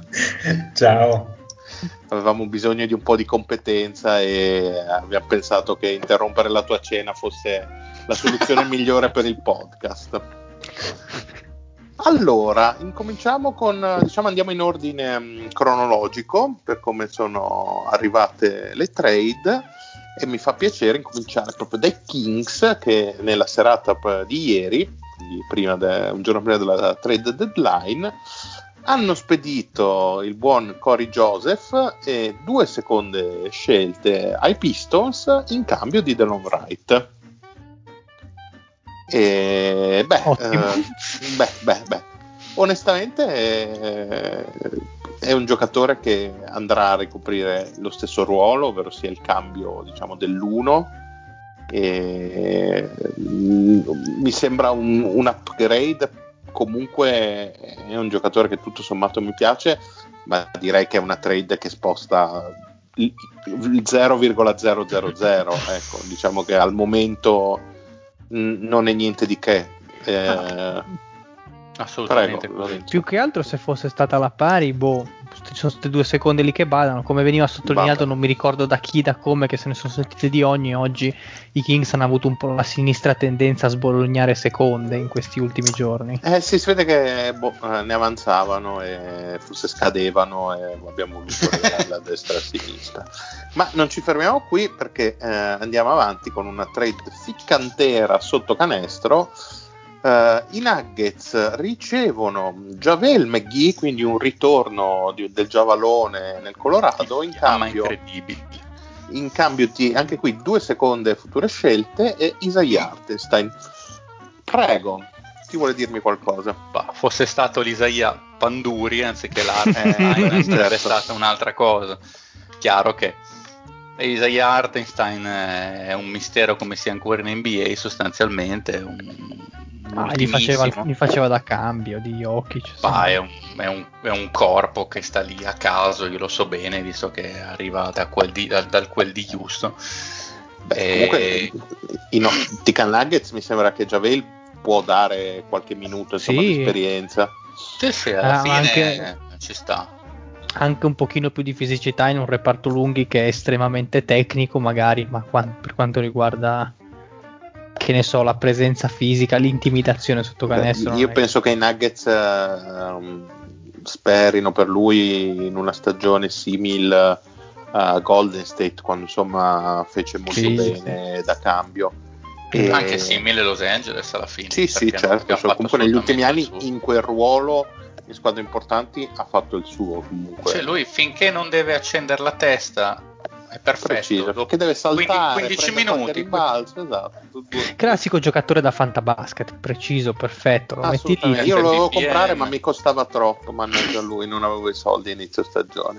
Ma veniamo, andiamo avanti belli snelli alla tre, una delle trade più importanti di questo fine mercato, quella per cui eh, la nostra chat su Telegram ha, ha sclerato di brutto soprattutto il nostro amico, la buonanima del Marco Pesaresi, che sì, è un bollito come direbbe il Pat, perché i Bulls eh, spediscono a Disney World, in quella di Orlando, Wendell Carter Junior, Otto Porter, due prime scelte da da da dan, in cambio di Al Farouk Aminu e, e, e il centro All Star Nikola Vucevic. Ora io qui vorrei assolutamente un parere del Pat.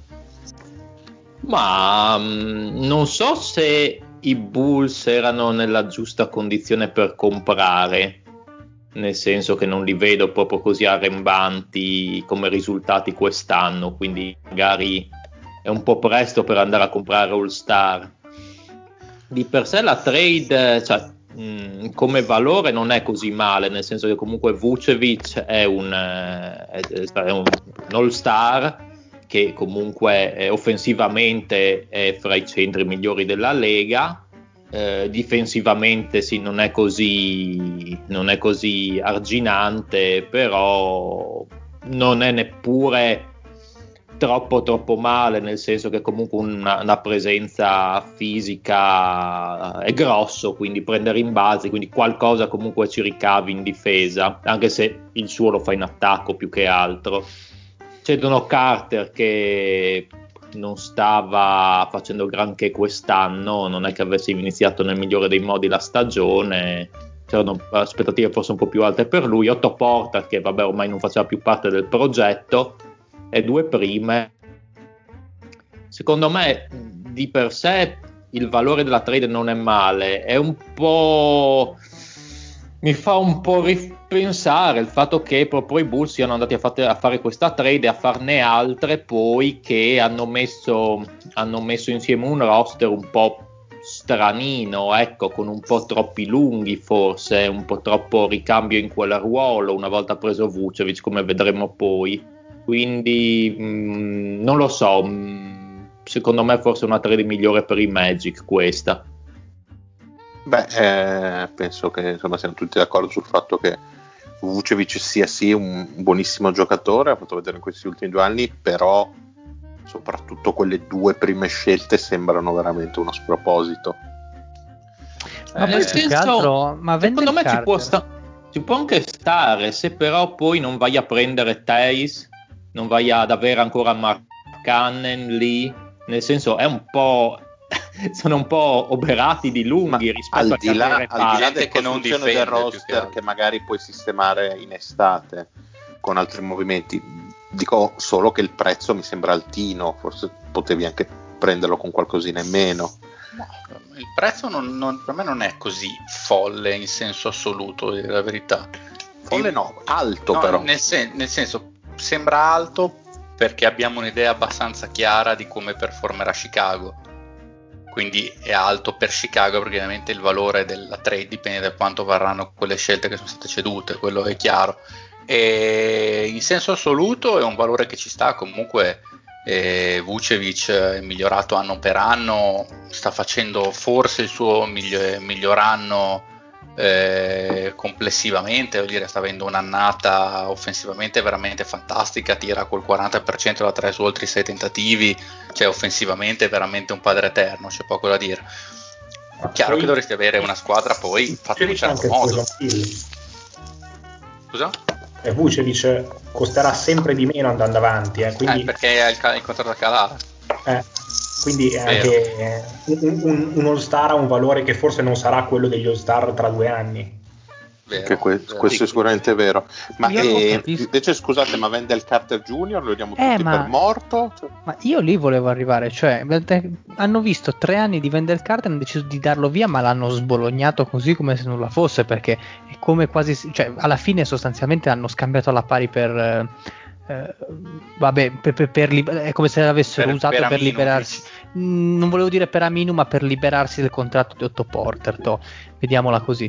A me sembra una cosa esagerata, considerando che tra i due, quindi Carter e Markkanen, io avrei buttato giù dalla torre quel pippone di Markkanen che ultimamente ogni volta che lo vedo lo sopporto sempre meno.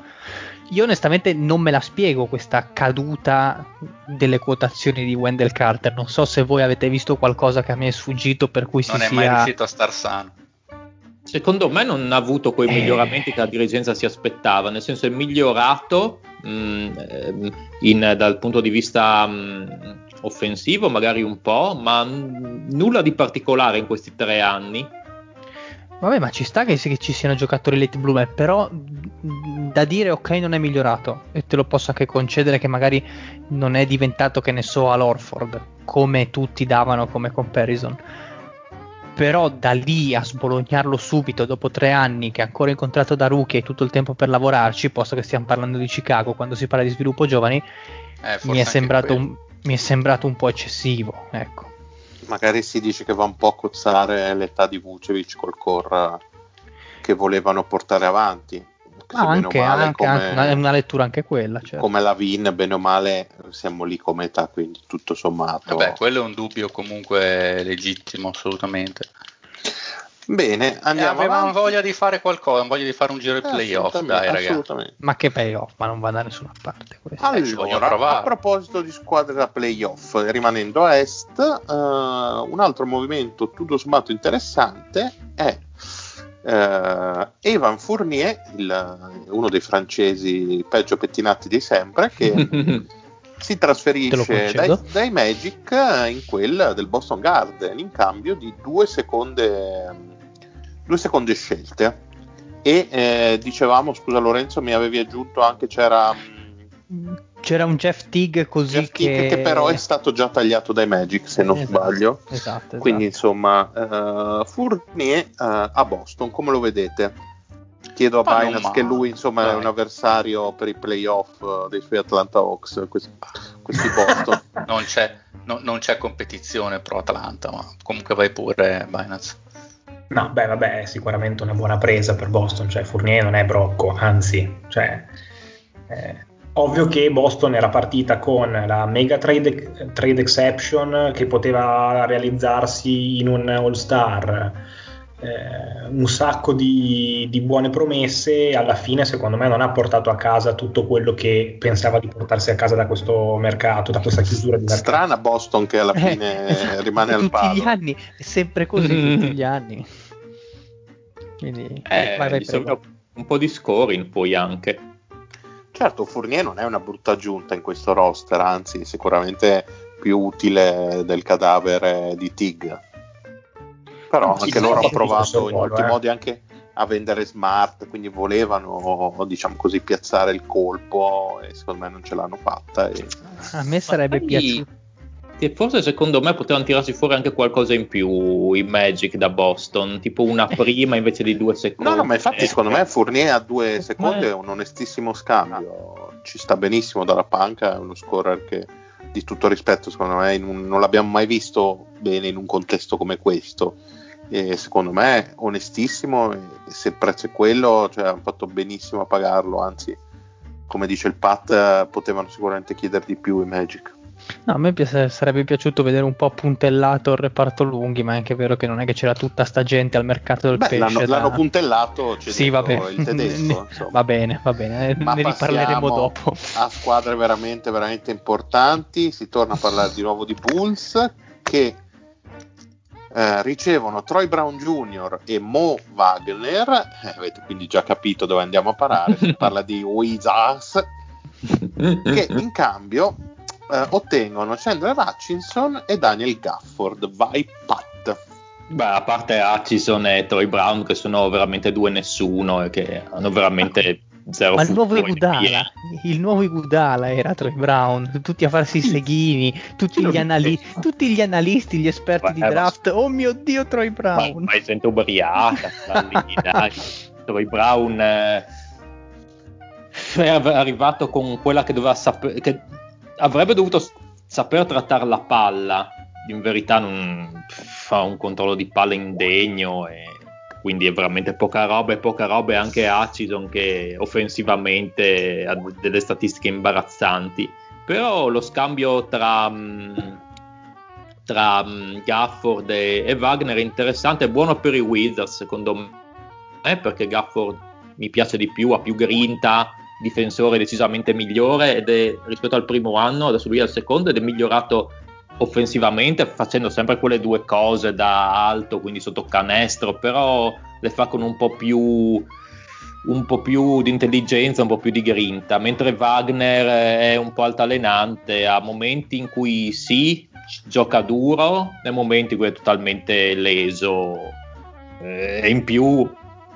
doveva essere uno che apriva il campo, ma non apre niente Wagner, quindi no, non è da buttare via Wagner, secondo me è uno scambio abbastanza alla pari, però la mia bilancia pende più a favore dei Wizards, perché secondo eh, me ha un futuro migliore rispetto a Wagner. In sono beh, insomma Wagner ormai penso che l'abbiamo visto in diverse salse e mi sembra più un giocatore che possa spostare in Europa quasi che, che incidere da una panchina N B A, ecco. Sì, se non si ricava un futuro tipo il buon Anthony Tolliver, no, no, è uno dei uomini più brutti della storia. Dopo Middleton. Mamma mia, no, no, dopo che hai detto questa cosa dobbiamo assolutamente risollevare la puntata e andiamo con uno, un altro dei nomi al top di questa free agency, e, scusate, di questa insomma trade deadline. E Aaron Gordon, molto chiacchierato, molto discusso, tutti lo volevano, alla fine se l'è preso. Eh, il buon Pat Riley è andato ai Magic in cambio di Gary Harris. Se, no, stai facendo un Magic, po' di sì, scusa, è andato ai Nuggets ovviamente, ovviamente sì, mi è arrivato, mi, non so perché mi è rimasto Miami in testa perché pensavo a Oladipo, scusate. Ovviamente prego, è andato prego, ai Nuggets la, pastic- la pasticcioneria di, è andato ai Nuggets in cambio di Gary Harris, R J Hampton e una prima scelta. Quindi facciamo, come lo facciamo, vediamo? Facciamo parlare chi l'aveva vaticinato. Questo. Eh beh sì, qui ha detto, oh. è, una, è una trade che non dovrebbe sorprendere nessuno, visto che un mese fa circa il Fede l'aveva predetta col pendolino. E, e adesso e finirà tra i maghi e gli indovini, esatto, il Fede. Esatto, esatto. E adesso come il meme di Doraemon, adesso tiro fuori il cazzo. Perché fino adesso cosa hai fatto, scusa? Non ve l'ho detto. Ah, ok. E beh, bene, Nuggets, che, insomma. Beh, dato che quelli che ne capiscono e ne capiranno eh, vedevano tra le varie eh, possibili acquisizioni da parte dei Nuggets, quindi compatibilmente con quanto disponibile sul mercato, una buona acquisizione di Gordon, secondo me eh, questa è effettivamente una signora acquisizione, perché comunque ehm, alla fine ciò di cui più aveva bisogno Denver era un po' di fisicità, un, un po' di miglioramento dal punto di vista difensivo, che, visto che ovviamente in, in free agency quest'estate si è nato il buon Jeremy Grant, mi farei molto meglio di Aaron Gordon senza eventualmente svenarsi agli, all'impossibile, non era, non era assolutamente possibile. E c'è ovviamente qualche dubbio comunque perché Aaron Gordon, come diciamo da anni, è un giocatore comunque di base un po' indolente, non ha un motor straordinario come invece magari l'aveva Jeremy Grant, che è un giocatore dal talento un po' inferiore ma sicuramente con, con più energia, e dovranno un po' trovare la quadra dal punto di vista offensivo, perché comunque Aaron Gordon è sicuramente abituato a essere il quarto miglior giocatore in quintetto verosimilmente, e, e dovranno vedere un pochino come attaccarsi. Sarà, sarà interessante vedere come saranno disposti, perché mi sembra abbastanza chiaro che eh, soprattutto Michael Porter tecnicamente è tre purissimo adesso in attacco, e dopo però i tre difensivamente li deve marcare Aaron Gordon, direi, visto che come abbiamo visto però, Porter non ha la possibilità di farlo. Posso fare una domanda a Fede? Secondo te,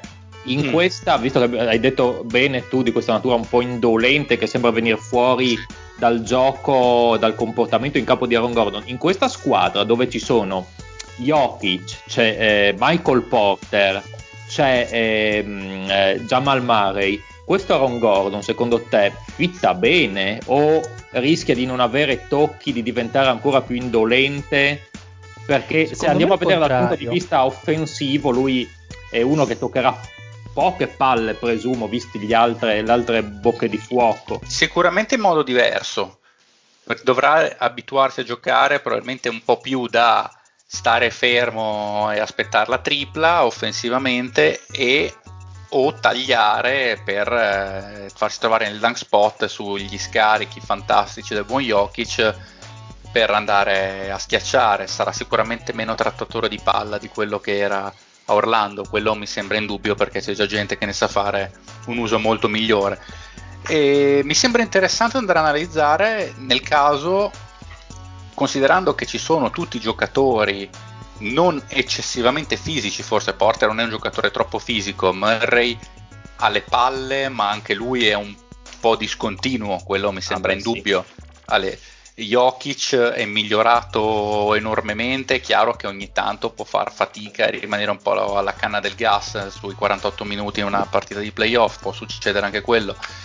Il Jeremy Grant l'anno scorso era un giocatore sicuramente con una stamina superiore, che come avete aveva un altro motor, questo qui non è sicuramente il giocatore, mi dà l'idea di essere un giocatore che probabilmente quando la squadra va molto bene si esalta, mentre se la squadra magari sta perdendo di dieci dodici, ha preso un parziale di dieci a zero, non è, è probabilmente quello che mentalmente ti va un po' via, e se la squadra ha un po' un abbassamento lui segue la squadra, no? È un giocatore un po' umorale secondo me Aaron Gordon, però non credo che avrà grossi problemi, quantomeno questo primo anno andrà ai playoff e credo che sia sicuramente molto contento di questa cosa qui, e nonostante ci sia da capire un pochettino che tipo di gioco dovrà adottare, nonostante tutto credo che dopo un po' di tempo avrà meno equivoci sul suo stile di gioco, se non altro perché gioca con Jokic che è un fenomeno, Porter che offensivamente a suo modo è un fenomeno anche lui, tutta gente comunque polivalente, flessibile. Murray secondo me è un giocatore molto flessibile nel suo ruolo ad esempio, e tutti i giocatori che si sanno adattare alle caratteristiche degli altri, mentre Orlando era rigidissima e si è Beh, sempre sì. trovato dover fare eh, quindi, quindi io, io la vedo abbastanza bene, certo non è la pick perfetta ma voglio dire è chiaro che quello offriva il mercato, mercato. Però, esatto, difficilmente è... potevi trovare di meglio.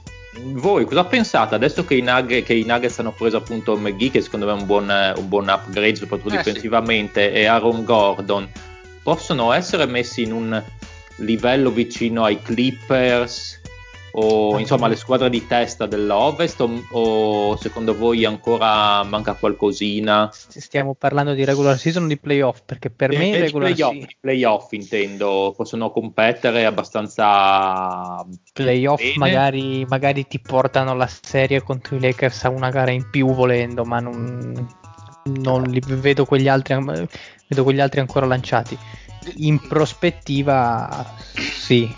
Cioè molto meglio. Diciamo che si cosa. sono rafforzati, questo sicuramente sì. sì.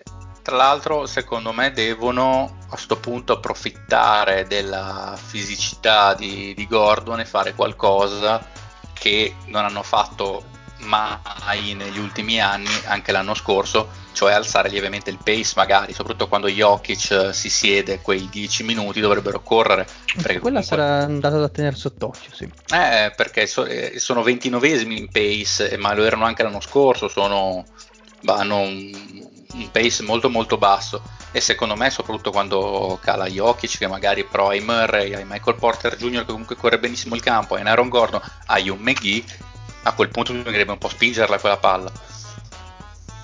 Se Gordon è furbo e quindi entra, come diceva Alfede, nell'ottica di giocare in modo diverso, potrebbe essere una svolta molto interessante per la sua carriera, perché per me Gordon in quel ruolo lì piace tantissimo, cioè con molta meno palla in mano, un giocatore più di sistema tra milioni, tra milioni di virgolette chiamiamolo così, che non ha compiti di playmaking e compiti che gli richiedono di pensare tanto alla creazione del gioco, ma basta che, gioca, basta che giochi sugli istinti, quindi sui tagli, che ne so, sulle palle che gli arrivano libero, lo, lo vedo molto molto bene. Chiaro, bisogna vedere come prende il discorso del eh, sostanzialmente l'usage nudo e crudo che gli si che diminuirà.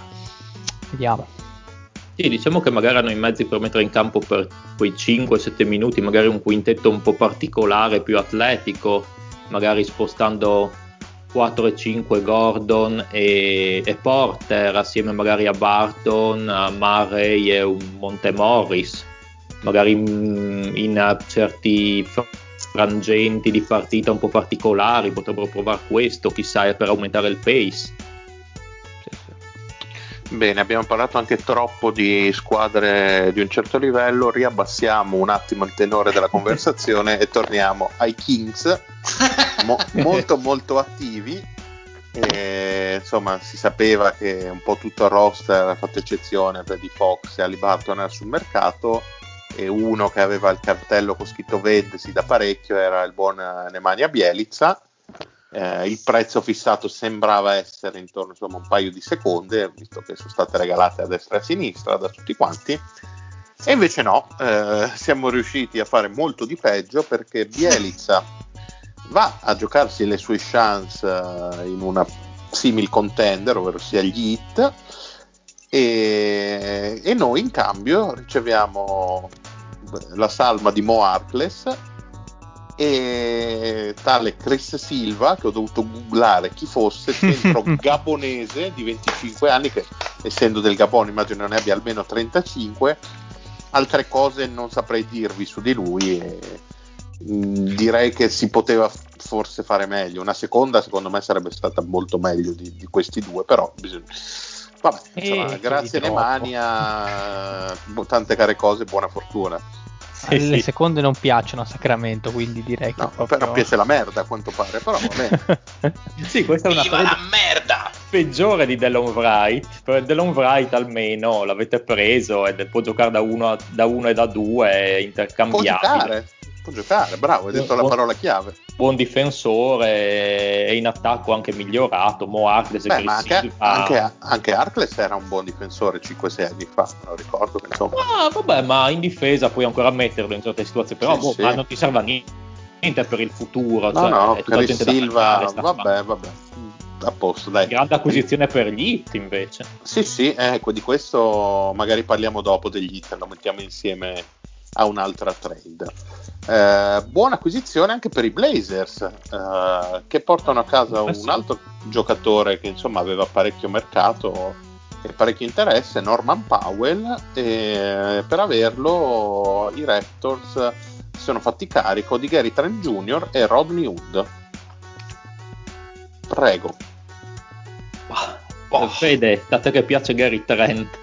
A me non eri tu, ma che no, era, no, era Cary Grant l'attore, eh, no, quello è Lorenzo, è Lorenzo. Eh, eh, no, tra l'altro vi do questo fun fact che ho letto, che in N B A ci sono tre giocatori che si chiamano Gary, eh, Gary, Tra- Gary Clark, Gary Trent e Gary Harris, tutti e tre scambiati. Cambiati. Così, questa nota di colore. Beh, sta un po' sul cazzo effettivamente, eh. Ma guarda, secondo me comunque una discreta trade per i Blazers, perché comunque Norman Powell eh, insomma è un signor tiratore, bell'atletico intanto, anche eh, esatto, secondo me i Blazers hanno comunque preso, hanno aggiunto del, dell'altro talento nel backcourt, comunque in, indubbiamente stava facendo comunque l'annata migliore della carriera alla fine, e c'erano dubbi sicuramente di non volergli dare dei gran soldi in quel di Toronto, quindi l'hanno scambiato, e sicuramente i Blazers per questa run hanno cercato di massimizzare il, il loro talento, ed è indubbio che questo qui è un tiratore che dagli scarichi è impressionante, sa anche creare per se stesso, eh, secondo me è una buona presa. A me stupisce che si siano, lo, lo dicevo anche col Pat eh, a bassa frequenza, mi stupisce che si siano voluti privare di Gary Trent, che avevo capito da quello che facevano trasparire che fosse un po' la loro idea di, di futuro, ecco, per quanto riguarda il ruolo di guardia. Però è andato via, ha preso Norman Powell, benissimo così, buonanotte, ci aggiorniamo. Bene, allora andiamo ancora oltre, e ho finalmente a trade che tanto aspettava il nostro amico Kukoc della Dynasty. Si parla di Sixers, ma si parla anche di Knicks, Lorenzo, perché c'è uno scambio a tre insieme ai Thunder. Allora, i Sixers ricevono George Hill, mentre i Knicks... non Kyle Lowry. Eh no, direi proprio di no. Po- posso dire una cosa? Sì? Daryl Morey ciccione, eh, l'hai detto, l'hai detto e te ne assumi le responsabilità. I Knicks invece in questo scambio a tre, questo, questo body shaming un po', ma siamo abituati ormai al body shaming in questo programma, non so, Binance, vuoi insultare qualche categoria specifica tu? No, no, grazie. Però voglio ah. solo aggiungere che se, se è ciccione Morey praticamente è una cosa comune a tutti i general manager N B A. Molto vero. Effettivamente, a parte forse Lugiri e qualcun altro. eh, vanno lì all'ingrasso i maledetti e noi paghiamo. Ma, Lugiri è un tuo amico? Sì, sì, è un mio amico Lugiri. È ah, Lu, okay. eh, cioè, beh, è Lu è... Giri. Giri, esatto. Giri, certo, Giri. Lu sta Lu... per Luigi Giri. Giri, Giri, come, come, come, il, grande, come il grande maestro olandese di, di scacchi, vero? Esattissimo. Bravissimo. Famosa la difesa Lugiri. No, eh, no, no, però va bene.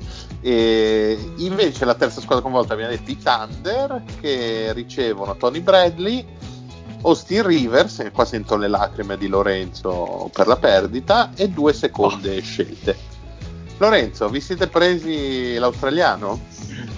Sì, boh, vabbè, a quanto pare ci siamo presi questo tizio qua che penso che sarà utile nel, nel, nel, nel roster dei magazzinieri, quindi abbiamo fatto un'aggiunta, un'aggiunta di peso. Sotto questo punto di vista non penso che avrà alcun tipo di impiego in quintetto o comunque sul campo da basket.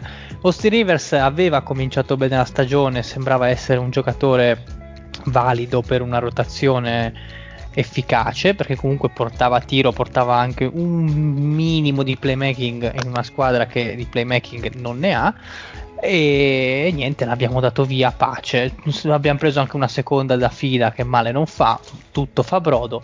E onestamente non voglio perdere altro tempo a parlare di questo scambio che mi sembra poco, eh, poco ficcante. Se volete possiamo parlare Beh. di come i X si sono mossi in questa deadline, cioè ma No, no, ma non interessa a nessuno. Un capitolo di due ore. No, ecco, esatto, appunto. Non appunto. Vi fate il vostro podcast, voi dei Knicks, e non ci rompete i coglioni a noi. Esatto, no, no, chiedere... Ci siamo già messi d'accordo per la prossima settimana. Comunque vai, vai, vai, vai prego. Volevo chiedere agli altri invece come vedete l'acquisizione di Hill per i Sixers, se porta qualcosa o se è assolutamente un X, un signor nessuno in questo momento della sua carriera. Ma no, dai, l'anno scorso ha fatto bene il, bisogna dirlo. Quest'anno, vabbè, i Thunder eh, un po' più ingiudicabile, però in una squadra come era Milwaukee l'anno scorso, quindi con pretese di playoff, eh, come eh, fila quest'anno, quindi una squadra comunque con un sistema buono, ben delineato, lui è, è valido, è valido difensivamente, può ancora dire la sua, offensivamente ordinato, non richiede troppi, troppo usage, eh, ci sta, certo non è Kyle Lowry, però vabbè, è un upgrade ah, sì, abbastanza. Dove, dove, dove lo metti sta George Hill? Non sì, so. diciamo eh, che ha iniziato anche bene la stagione George Hill, poi si è fatto male, non mi ricordo se all'alluce o al pollice di una mano, non mi ricordo quale di due, e dopo è stato fermo e poi dopo diciamo che andava bene così. Oh, ma passiamo ora alla trade uh, chiacchierata, quella che un po' ha smosso le coscienze, ovvero sia gli Utah Jazz che si guadagnano i talenti di Matt Thomas, ricordiamo il fratellino minore del trenino Thomas, e in campo, non so perché ridiate, ma era il treno pederasta il treno. No, eh, allora io ehm, ho rivalutato la trade dopo questo trenino Thomas, eh, hai vivisto in cambio di due seconde scelte. Ora se qualcuno sì, di voi il treno pederasta se qualcuno di voi mi dice qualcosa su Matt Thomas io non saprei neanche che faccia abbia, quindi direi oh, che posso dirti oltre. Quello che vuoi sul trenino. No, a posto, ti sento molto carico sull'argomento trenino e spero che tu non abbia mai fatto la locomotiva, però non indaghiamo oltre. Grandissimo. E andiamo, andiamo a una trade che invece so che da Bologna eh, Sponda Binazzi interessa parecchio, perché gli Atlanta Hawks eh, cedono Rajon Rondo ai Clippers in cambio di Lou Williams e due seconde. Non hai più di trenta minuti, Binance. Io, no, io ho fatto senso. Il bravo con New York, fai il bravo anche te con Atlanta. No, no, vai, vai, perché Atlanta interessa di più di New York. Eh? Vai. Cioè, prima della trade deadline me l'avessero detto che cedevamo Rondo, mi sarei incazzato. Cosa c'è di Rondo adesso che poi diventa Rondo da playoff tra poco? Eh, però abbiamo preso in cambio Lou Williams, cioè Lou Williams, figlio di Atlanta, grandissima potenza offensiva, uno dei miei giocatori preferiti, cioè va, va bene, sì, cioè... In più ci è andato anche due secondi solo per, la, per il disturbo. Secondo me, al di là diciamo che comunque è, Lou Williams è una scadenza, ma secondo me è, sì, è una scadenza, una... e Rondo non lo è. Lou Williams si ritira, se a trentaquattro anni no, ma certo. Cioè, que- questo qui mi magnificava delle doti offensive di Lou Williams quando giocavamo ancora a basket insieme, tipo otto anni fa. Rompeva già il cazzo con Lou Williams. Beh, questo per far capire quante volte Lou Williams è stato uomo dell'anno, eh? venti eh, punti no, no, sui, dalla banca. Sul, sui suoi talenti offensivi penso che ci siano pochi dubbi. Eh, ma non costa un ma po' cosa può dare a questi Hawks però quest'anno? Eh, esatto, cioè, boh. No, la ma non l'abbiano preso per quello che può dare, cioè adesso diciamoci la verità, eh, non credo che playoff round avrebbe poi aiutato così tanto le speranze di titolo di Atlanta quest'anno, quindi eh, alla Beh, fine ma... non te ne facevi molto di rondo. No, ecco. Però Baina, supponendo che torni DeAndre Hunter a breve, insomma che torniate col, col roster pieno, sì? Vi aiuta con Bogdanovic, quindi anche insomma tutti quanti. Questo Lou Williams che spazio trova all'interno di Atlanta? Comunque insomma ce l'ha e lo useranno un minimo.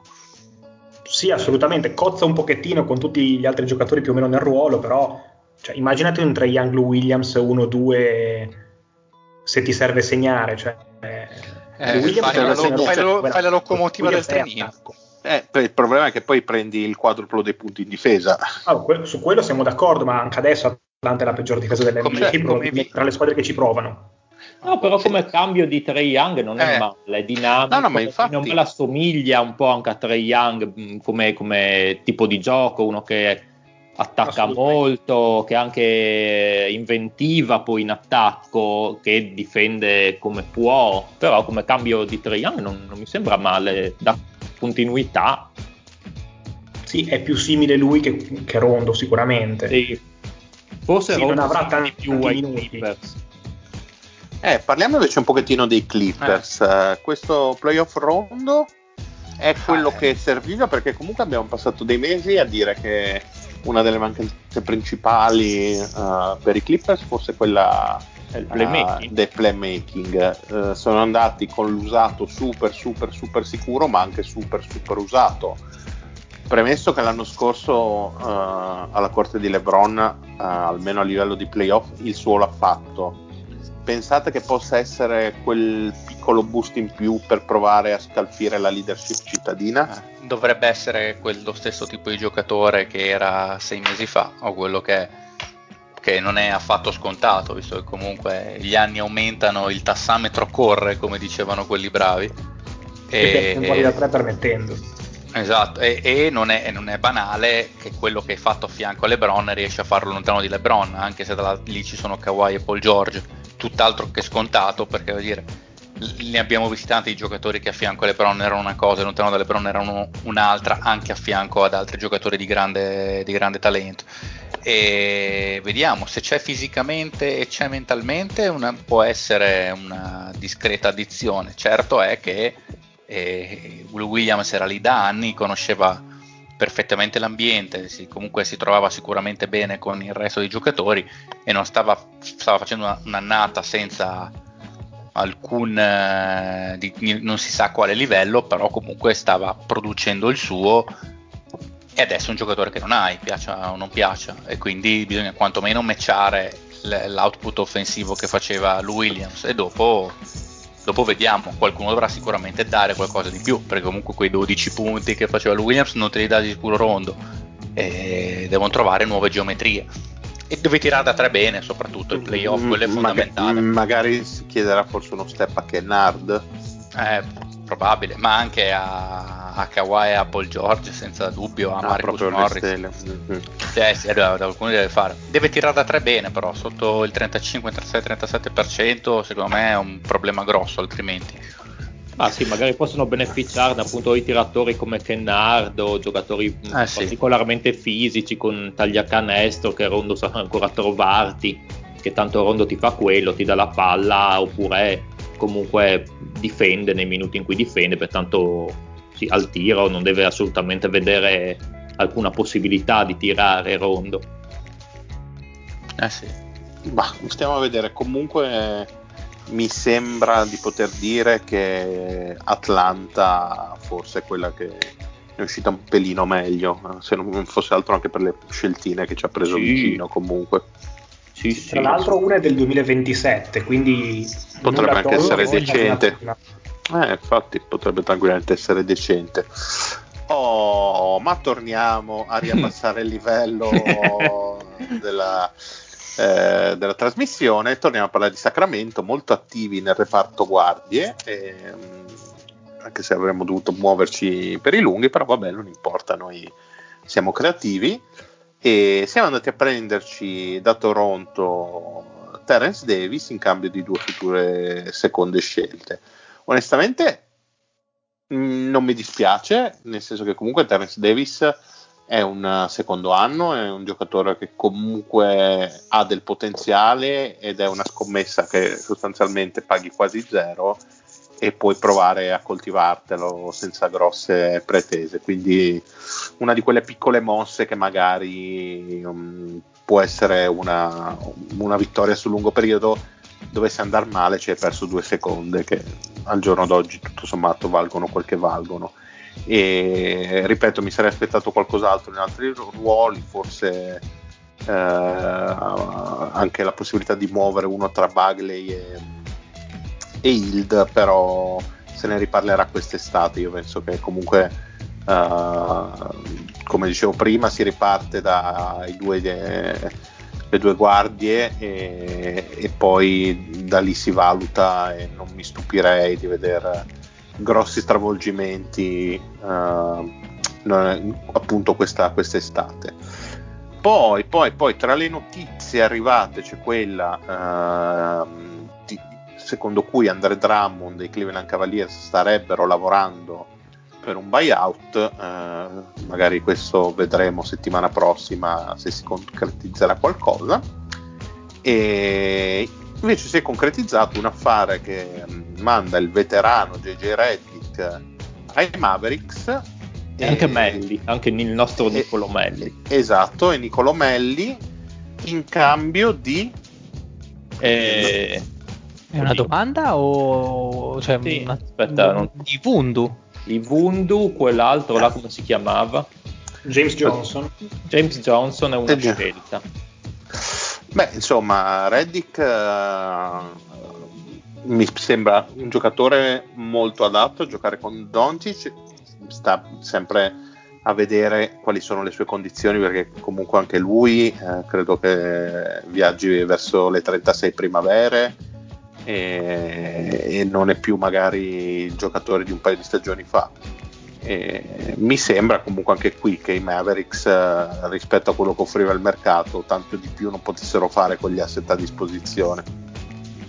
No, non c'è, solo che Redick è male male quest'anno, deve proprio darsi una bella ripigliata.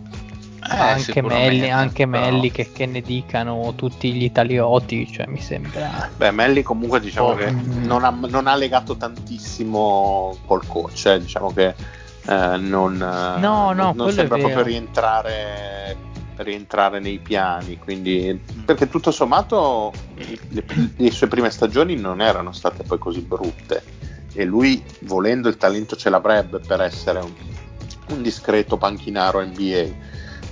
Anche lì dovrebbe trovare il contesto giusto. Stiamo a vedere se magari, non so, da cambio di Porzingis, anche perché poi come caratteristiche tecniche può assomigliargli uh, un pochettino, può trovare magari una squadra che appunto ha già uh, diversi schemi e soluzioni per Porzingis, uh, lui potrebbe magari beneficiare uh, di questo sistema di gioco, perché no?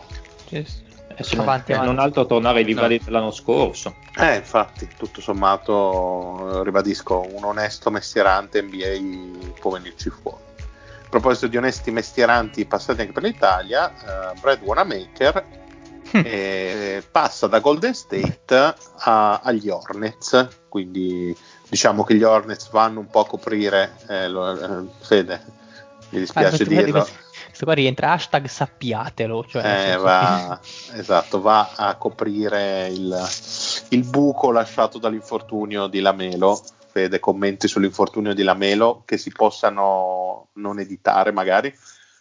Tanto edito io, okay, io quindi... posso ah, okay. Quindi va a fanculo a quella puttana troia della matriosca. Ok, a posto.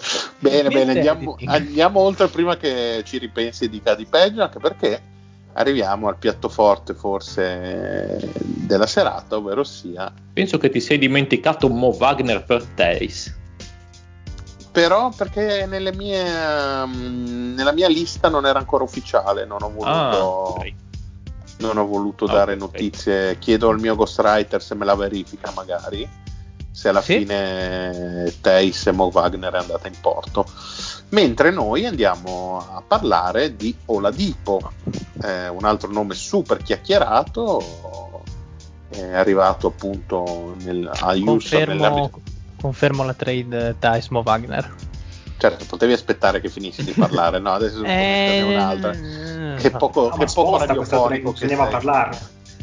Eh no, vabbè, perché bisogna ci vuole più tempo a dirla che a commentarla. Ma trade. Infatti, bene, quindi Daniel Theis se ne va ai Bulls, Mo Wagner ai, ai Celtics, tutti felici. Possiamo parlare di Oladipo, santa polenta. Mm, ma prego, ma prego. Oh, allora, allora, Fede, che cosa ci vuoi dire di Oladipo? Ma intanto che l'avevo vaticinato anche questo. Però e non quindi... pensi che quello che avete ricevuto, intanto non l'abbiamo detto, è andato agli Heat, sì, in cambio di Avery Bradley, Kelly Olynyk e uno swap. Sì, che non ho ancora capito esattamente in che cosa consista questo swap. Sì, non si è capito. Ma, insomma, ah, magari... del duemilaventidue, penso una prima scelta. Fammi dare uno Sembrava swap. Di aver letto. No, perché si diceva tra di noi che uno swap con Houston... Che senso ha? Tanto si, cioè, Houston farà sempre sì, peggio di. Cioè, nel duemilaventidue non, non penso ci siano troppi scenari in cui Houston avrà la scelta sì, no. peggiore e quindi sc- scambiabile in meglio con uh, Miami. Beh, che non, dipende con chi è lo swap, perché comunque ad esempio noi abbiamo anche una prima duemilaventidue da Brooklyn, magari swapi quella, non lo so, bisogna vedere com'è pensato lo swap. Eh, non quella è, potrebbe aver dato più senso in effetti, cioè magari, magari uno swap in cui Houston può eh, pretendere di dar via la, la less favorable, come si dice, delle varie pick, non lo so, eh, sto andando a caso perché ancora sì sì no, ma può essere, perché altrimenti non ha tanto senso, come diceva sì, Lorenzo sì, altrimenti una così vicina sì. Comunque parliamo Comun- un po' della ciccia, eh, allora la, un la, po' di questo scambio. La, la ciccia è che secondo me, vabbè, parlarne lato Houston al di là della scelta ha veramente po- pochissimo senso e, e fuffa si, si può dire che nulla, non va andato di niente, niente sostanzialmente. Sì sì sì, cioè non c'è non c'è andato di niente, c'è andato un, una scoreggia con un, una rosa sopra con scritto tante grazie. E lato Miami secondo me può essere interessante perché eh, comunque il, l'Oladipo che ho visto a Houston è un giocatore sicuramente discontinuo, che comunque non ha avuto eh, enorme, enormi picchi, per carità, nel senso che comunque tirava abbastanza male sia da tre che dal campo, però eh, aveva partite in cui andava abbastanza bene, altre in cui era, essendo abbastanza costante, faceva abbastanza schifo, ho detto come aveva detto, però se consideriamo che a Houston non ci voleva stare, questo è evidente. Miami, secondo me sono dodici mesi che ci sono rumor che riguardano la Dipo Miami, quindi probabilmente era quella la sua destinazione. Secondo me può essere un fit tecnico eh, molto interessante, dovrebbe essere in teoria un signor upgrade rispetto appunto a Avery Bradley, dai un altro giocatore in grado di costruirsi il tiro da solo, che in realtà non è che ne abbiano poi tantissimi in questo momento, perché comunque anche Dragic, eh, insomma, il tassametro corre anche per lui, e un giocatore che comunque, se motivato, è in grado anche adesso, che non è giocatore di tre anni fa, di essere un uh, discreto difensore, e come trattatore di palla secondario, ma in realtà sono tutti trattatori di palla secondaria a Miami, dove c'è un sistema dove non c'è proprio un playmaker definito, diciamo. Se la roba più definita di playmaker rischia di diventare Adebayo tra un po', e può stare assolutamente bene, fitta la mentalità, diciamo, operaia per cui Miami è famosa, e aggiunge del, del talento, in poche parole. Secondo me è un giocatore di grande esperienza comunque, quindi secondo me è bene. Preso per rifirmarlo? Secondo eh, me quello... l'hanno preso, la, secondo me l'hanno preso per... E poi vediamo, intanto prendiamolo. Esatto, hanno detto loro. Non ci costa, ci costa poco, lo prendiamo, certo, certo.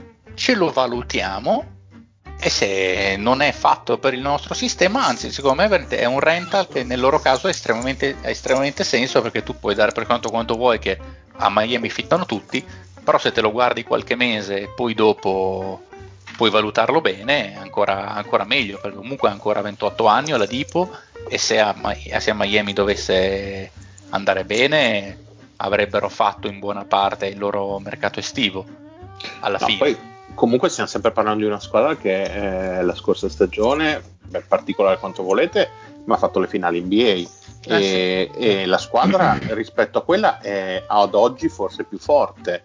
Quindi eh, stiamo parlando tutto sommato di una contender. E secondo me solo... gli mancava quel Jay Crowder eh, ancora come tipo di profilo di, di giocatore un pochettino, perché è quello che gli ha fatto veramente cambiato il mondo. No, vabbè, ma ci sta. Comunque scorso. non è, diciamo così, non è folle poterli tranquillamente considerare di nuovo da finale a est, per quanto no, no, non la è folle concorrenza sia...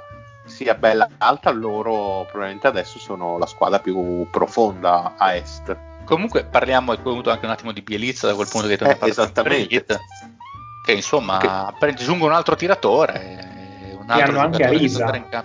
e hanno anche Ariza e più che tiratore aggiungono un altro che comunque è, se c'è necessità sa trattare la palla, sa passare. Bielizza sa trovare delle soluzioni sì, sì, interessanti in attacco, anche ai Kings ogni tanto eh, faceva Eh, giocate, era uno di quelli che faceva le giocate più intelligenti tante volte ai Kings, eh, vero, vero. Palla in mano, trovava veramente dei bei passaggi nei suoi anni migliori, quindi nel, nel, nel complesso di Miami dove tutti eh, cercano il passaggio giusto e nessuno fa la prima donna se non magari Butler nei finali di partita, ci sta benissimo secondo me. Gran manca, giocatore Butler, manca Erro Butler, Butler se lo può permettere. Ma Erro adesso eh. è scoppiato il caso politico che, come dico sempre io, i social rovineranno il mondo, che a quanto pare ha tolto il follow a Miami, quindi onde e orde di, di, di depensanti si sono agitati. Oh mio Dio, Erro se ne va, ah, ma state buoni. Eh sì, boh, ma sti gran cazzo. Comunque, a parte Ariza, che secondo me è abbastanza bollittaccio ormai, sbaglierò, eh, il re- dieci anni almeno. Sì, sì, sono tutte, sono tutte di, discrete, discrete prese. Comunque la presa di Oladipo può consentire magari anche uno slittamento eh, del, del buon Butler in ruoli in alcuni casi un po' più, più difensivi a livello playoff. Cioè comunque gli toglie un po' di carico dalle spalle a livello offensivo. Mm-hmm. E sì. d'altronde e quello secondo me può essere soprattutto una, una, una bella aggiunta. Tra lui, Iguodala... Forse tra Rizzo e Guadala vengono fuori quindici minuti di veteranismo spinto, poi dopo entrano. Eh, però possono essere fatto... quindici ma guarda, minuti. Ma guarda che i playoff bastano, bastano anche cinque, eh, tutto sommato. Sì, sì, sì, eh, assolutamente, nessuno dice niente.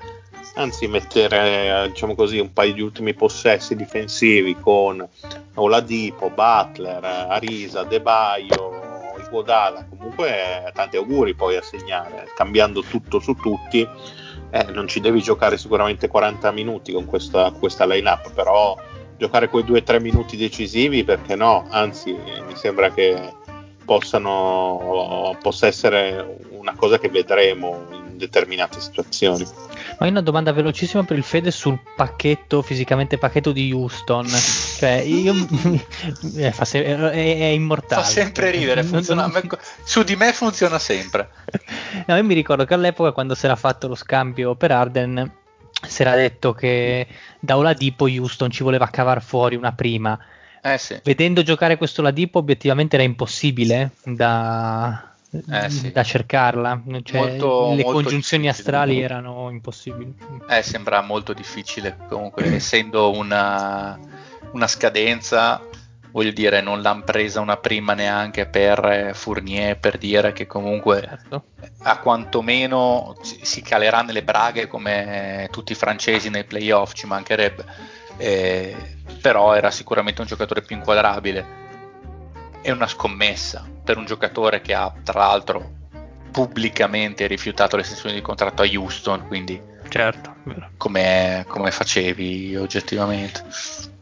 Adelante con Juicio. E chiudiamo con la squadra preferita dei dei The Homies, eh, ovvero sia i Sant'Antonio Spurs Cheat.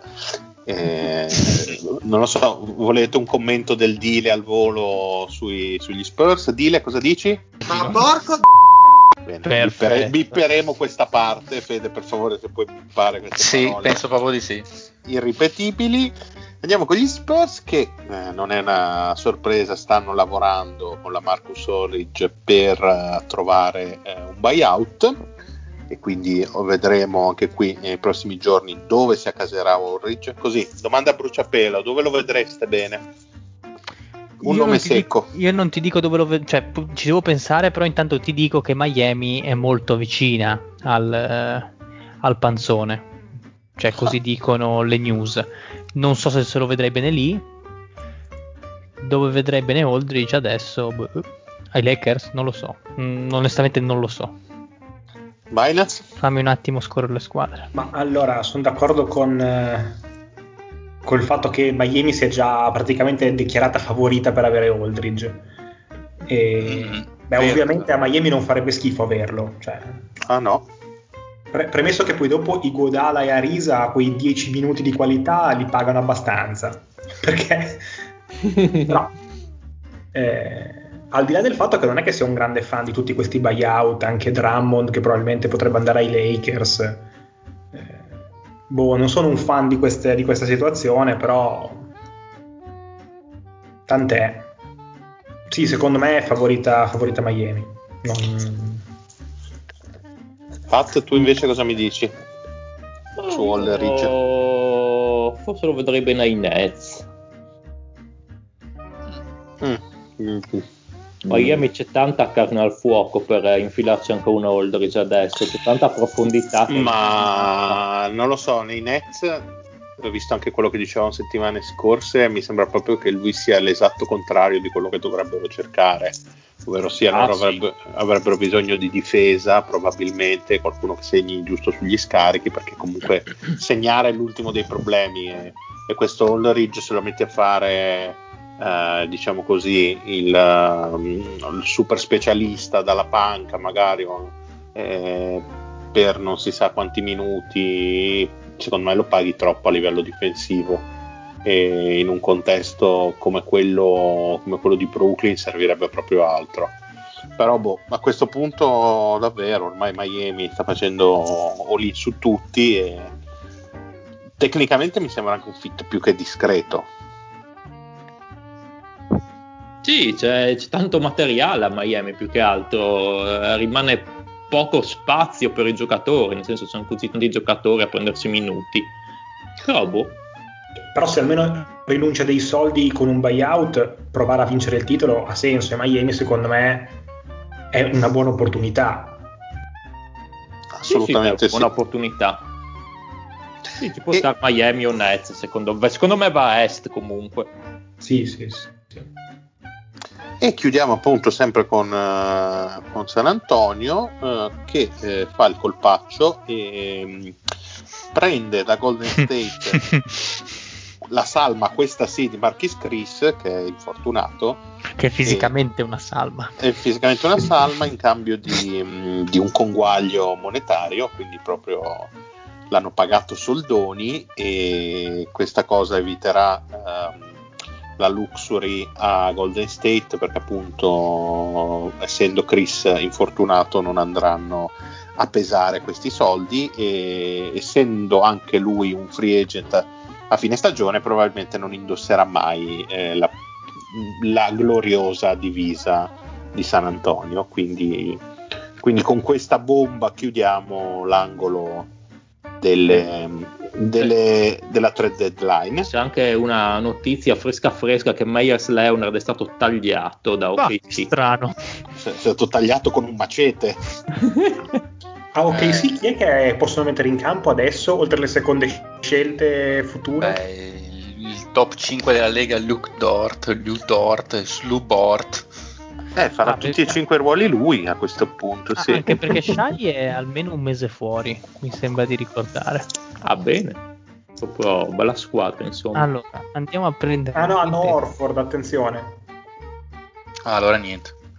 a Norfolk hanno, hanno, hanno Pokusevski, hanno Isaiah Roby, cioè I, Darius Beasley, eh, Teo Maleodorante, Josh Hall, Moses Brown, Justin Jackson, vecchio cuore, cuore eh, Sacramento, anche, anche lui molto brutto, Darius Miller, Muscala, Mikhailuk. Beh, ah beh, scusa, Isaiah Roby che mi ha fatto perdere una partita al Fantabasket, mannaggia a lui, gli venisse, non dico cosa, eh, vabbè.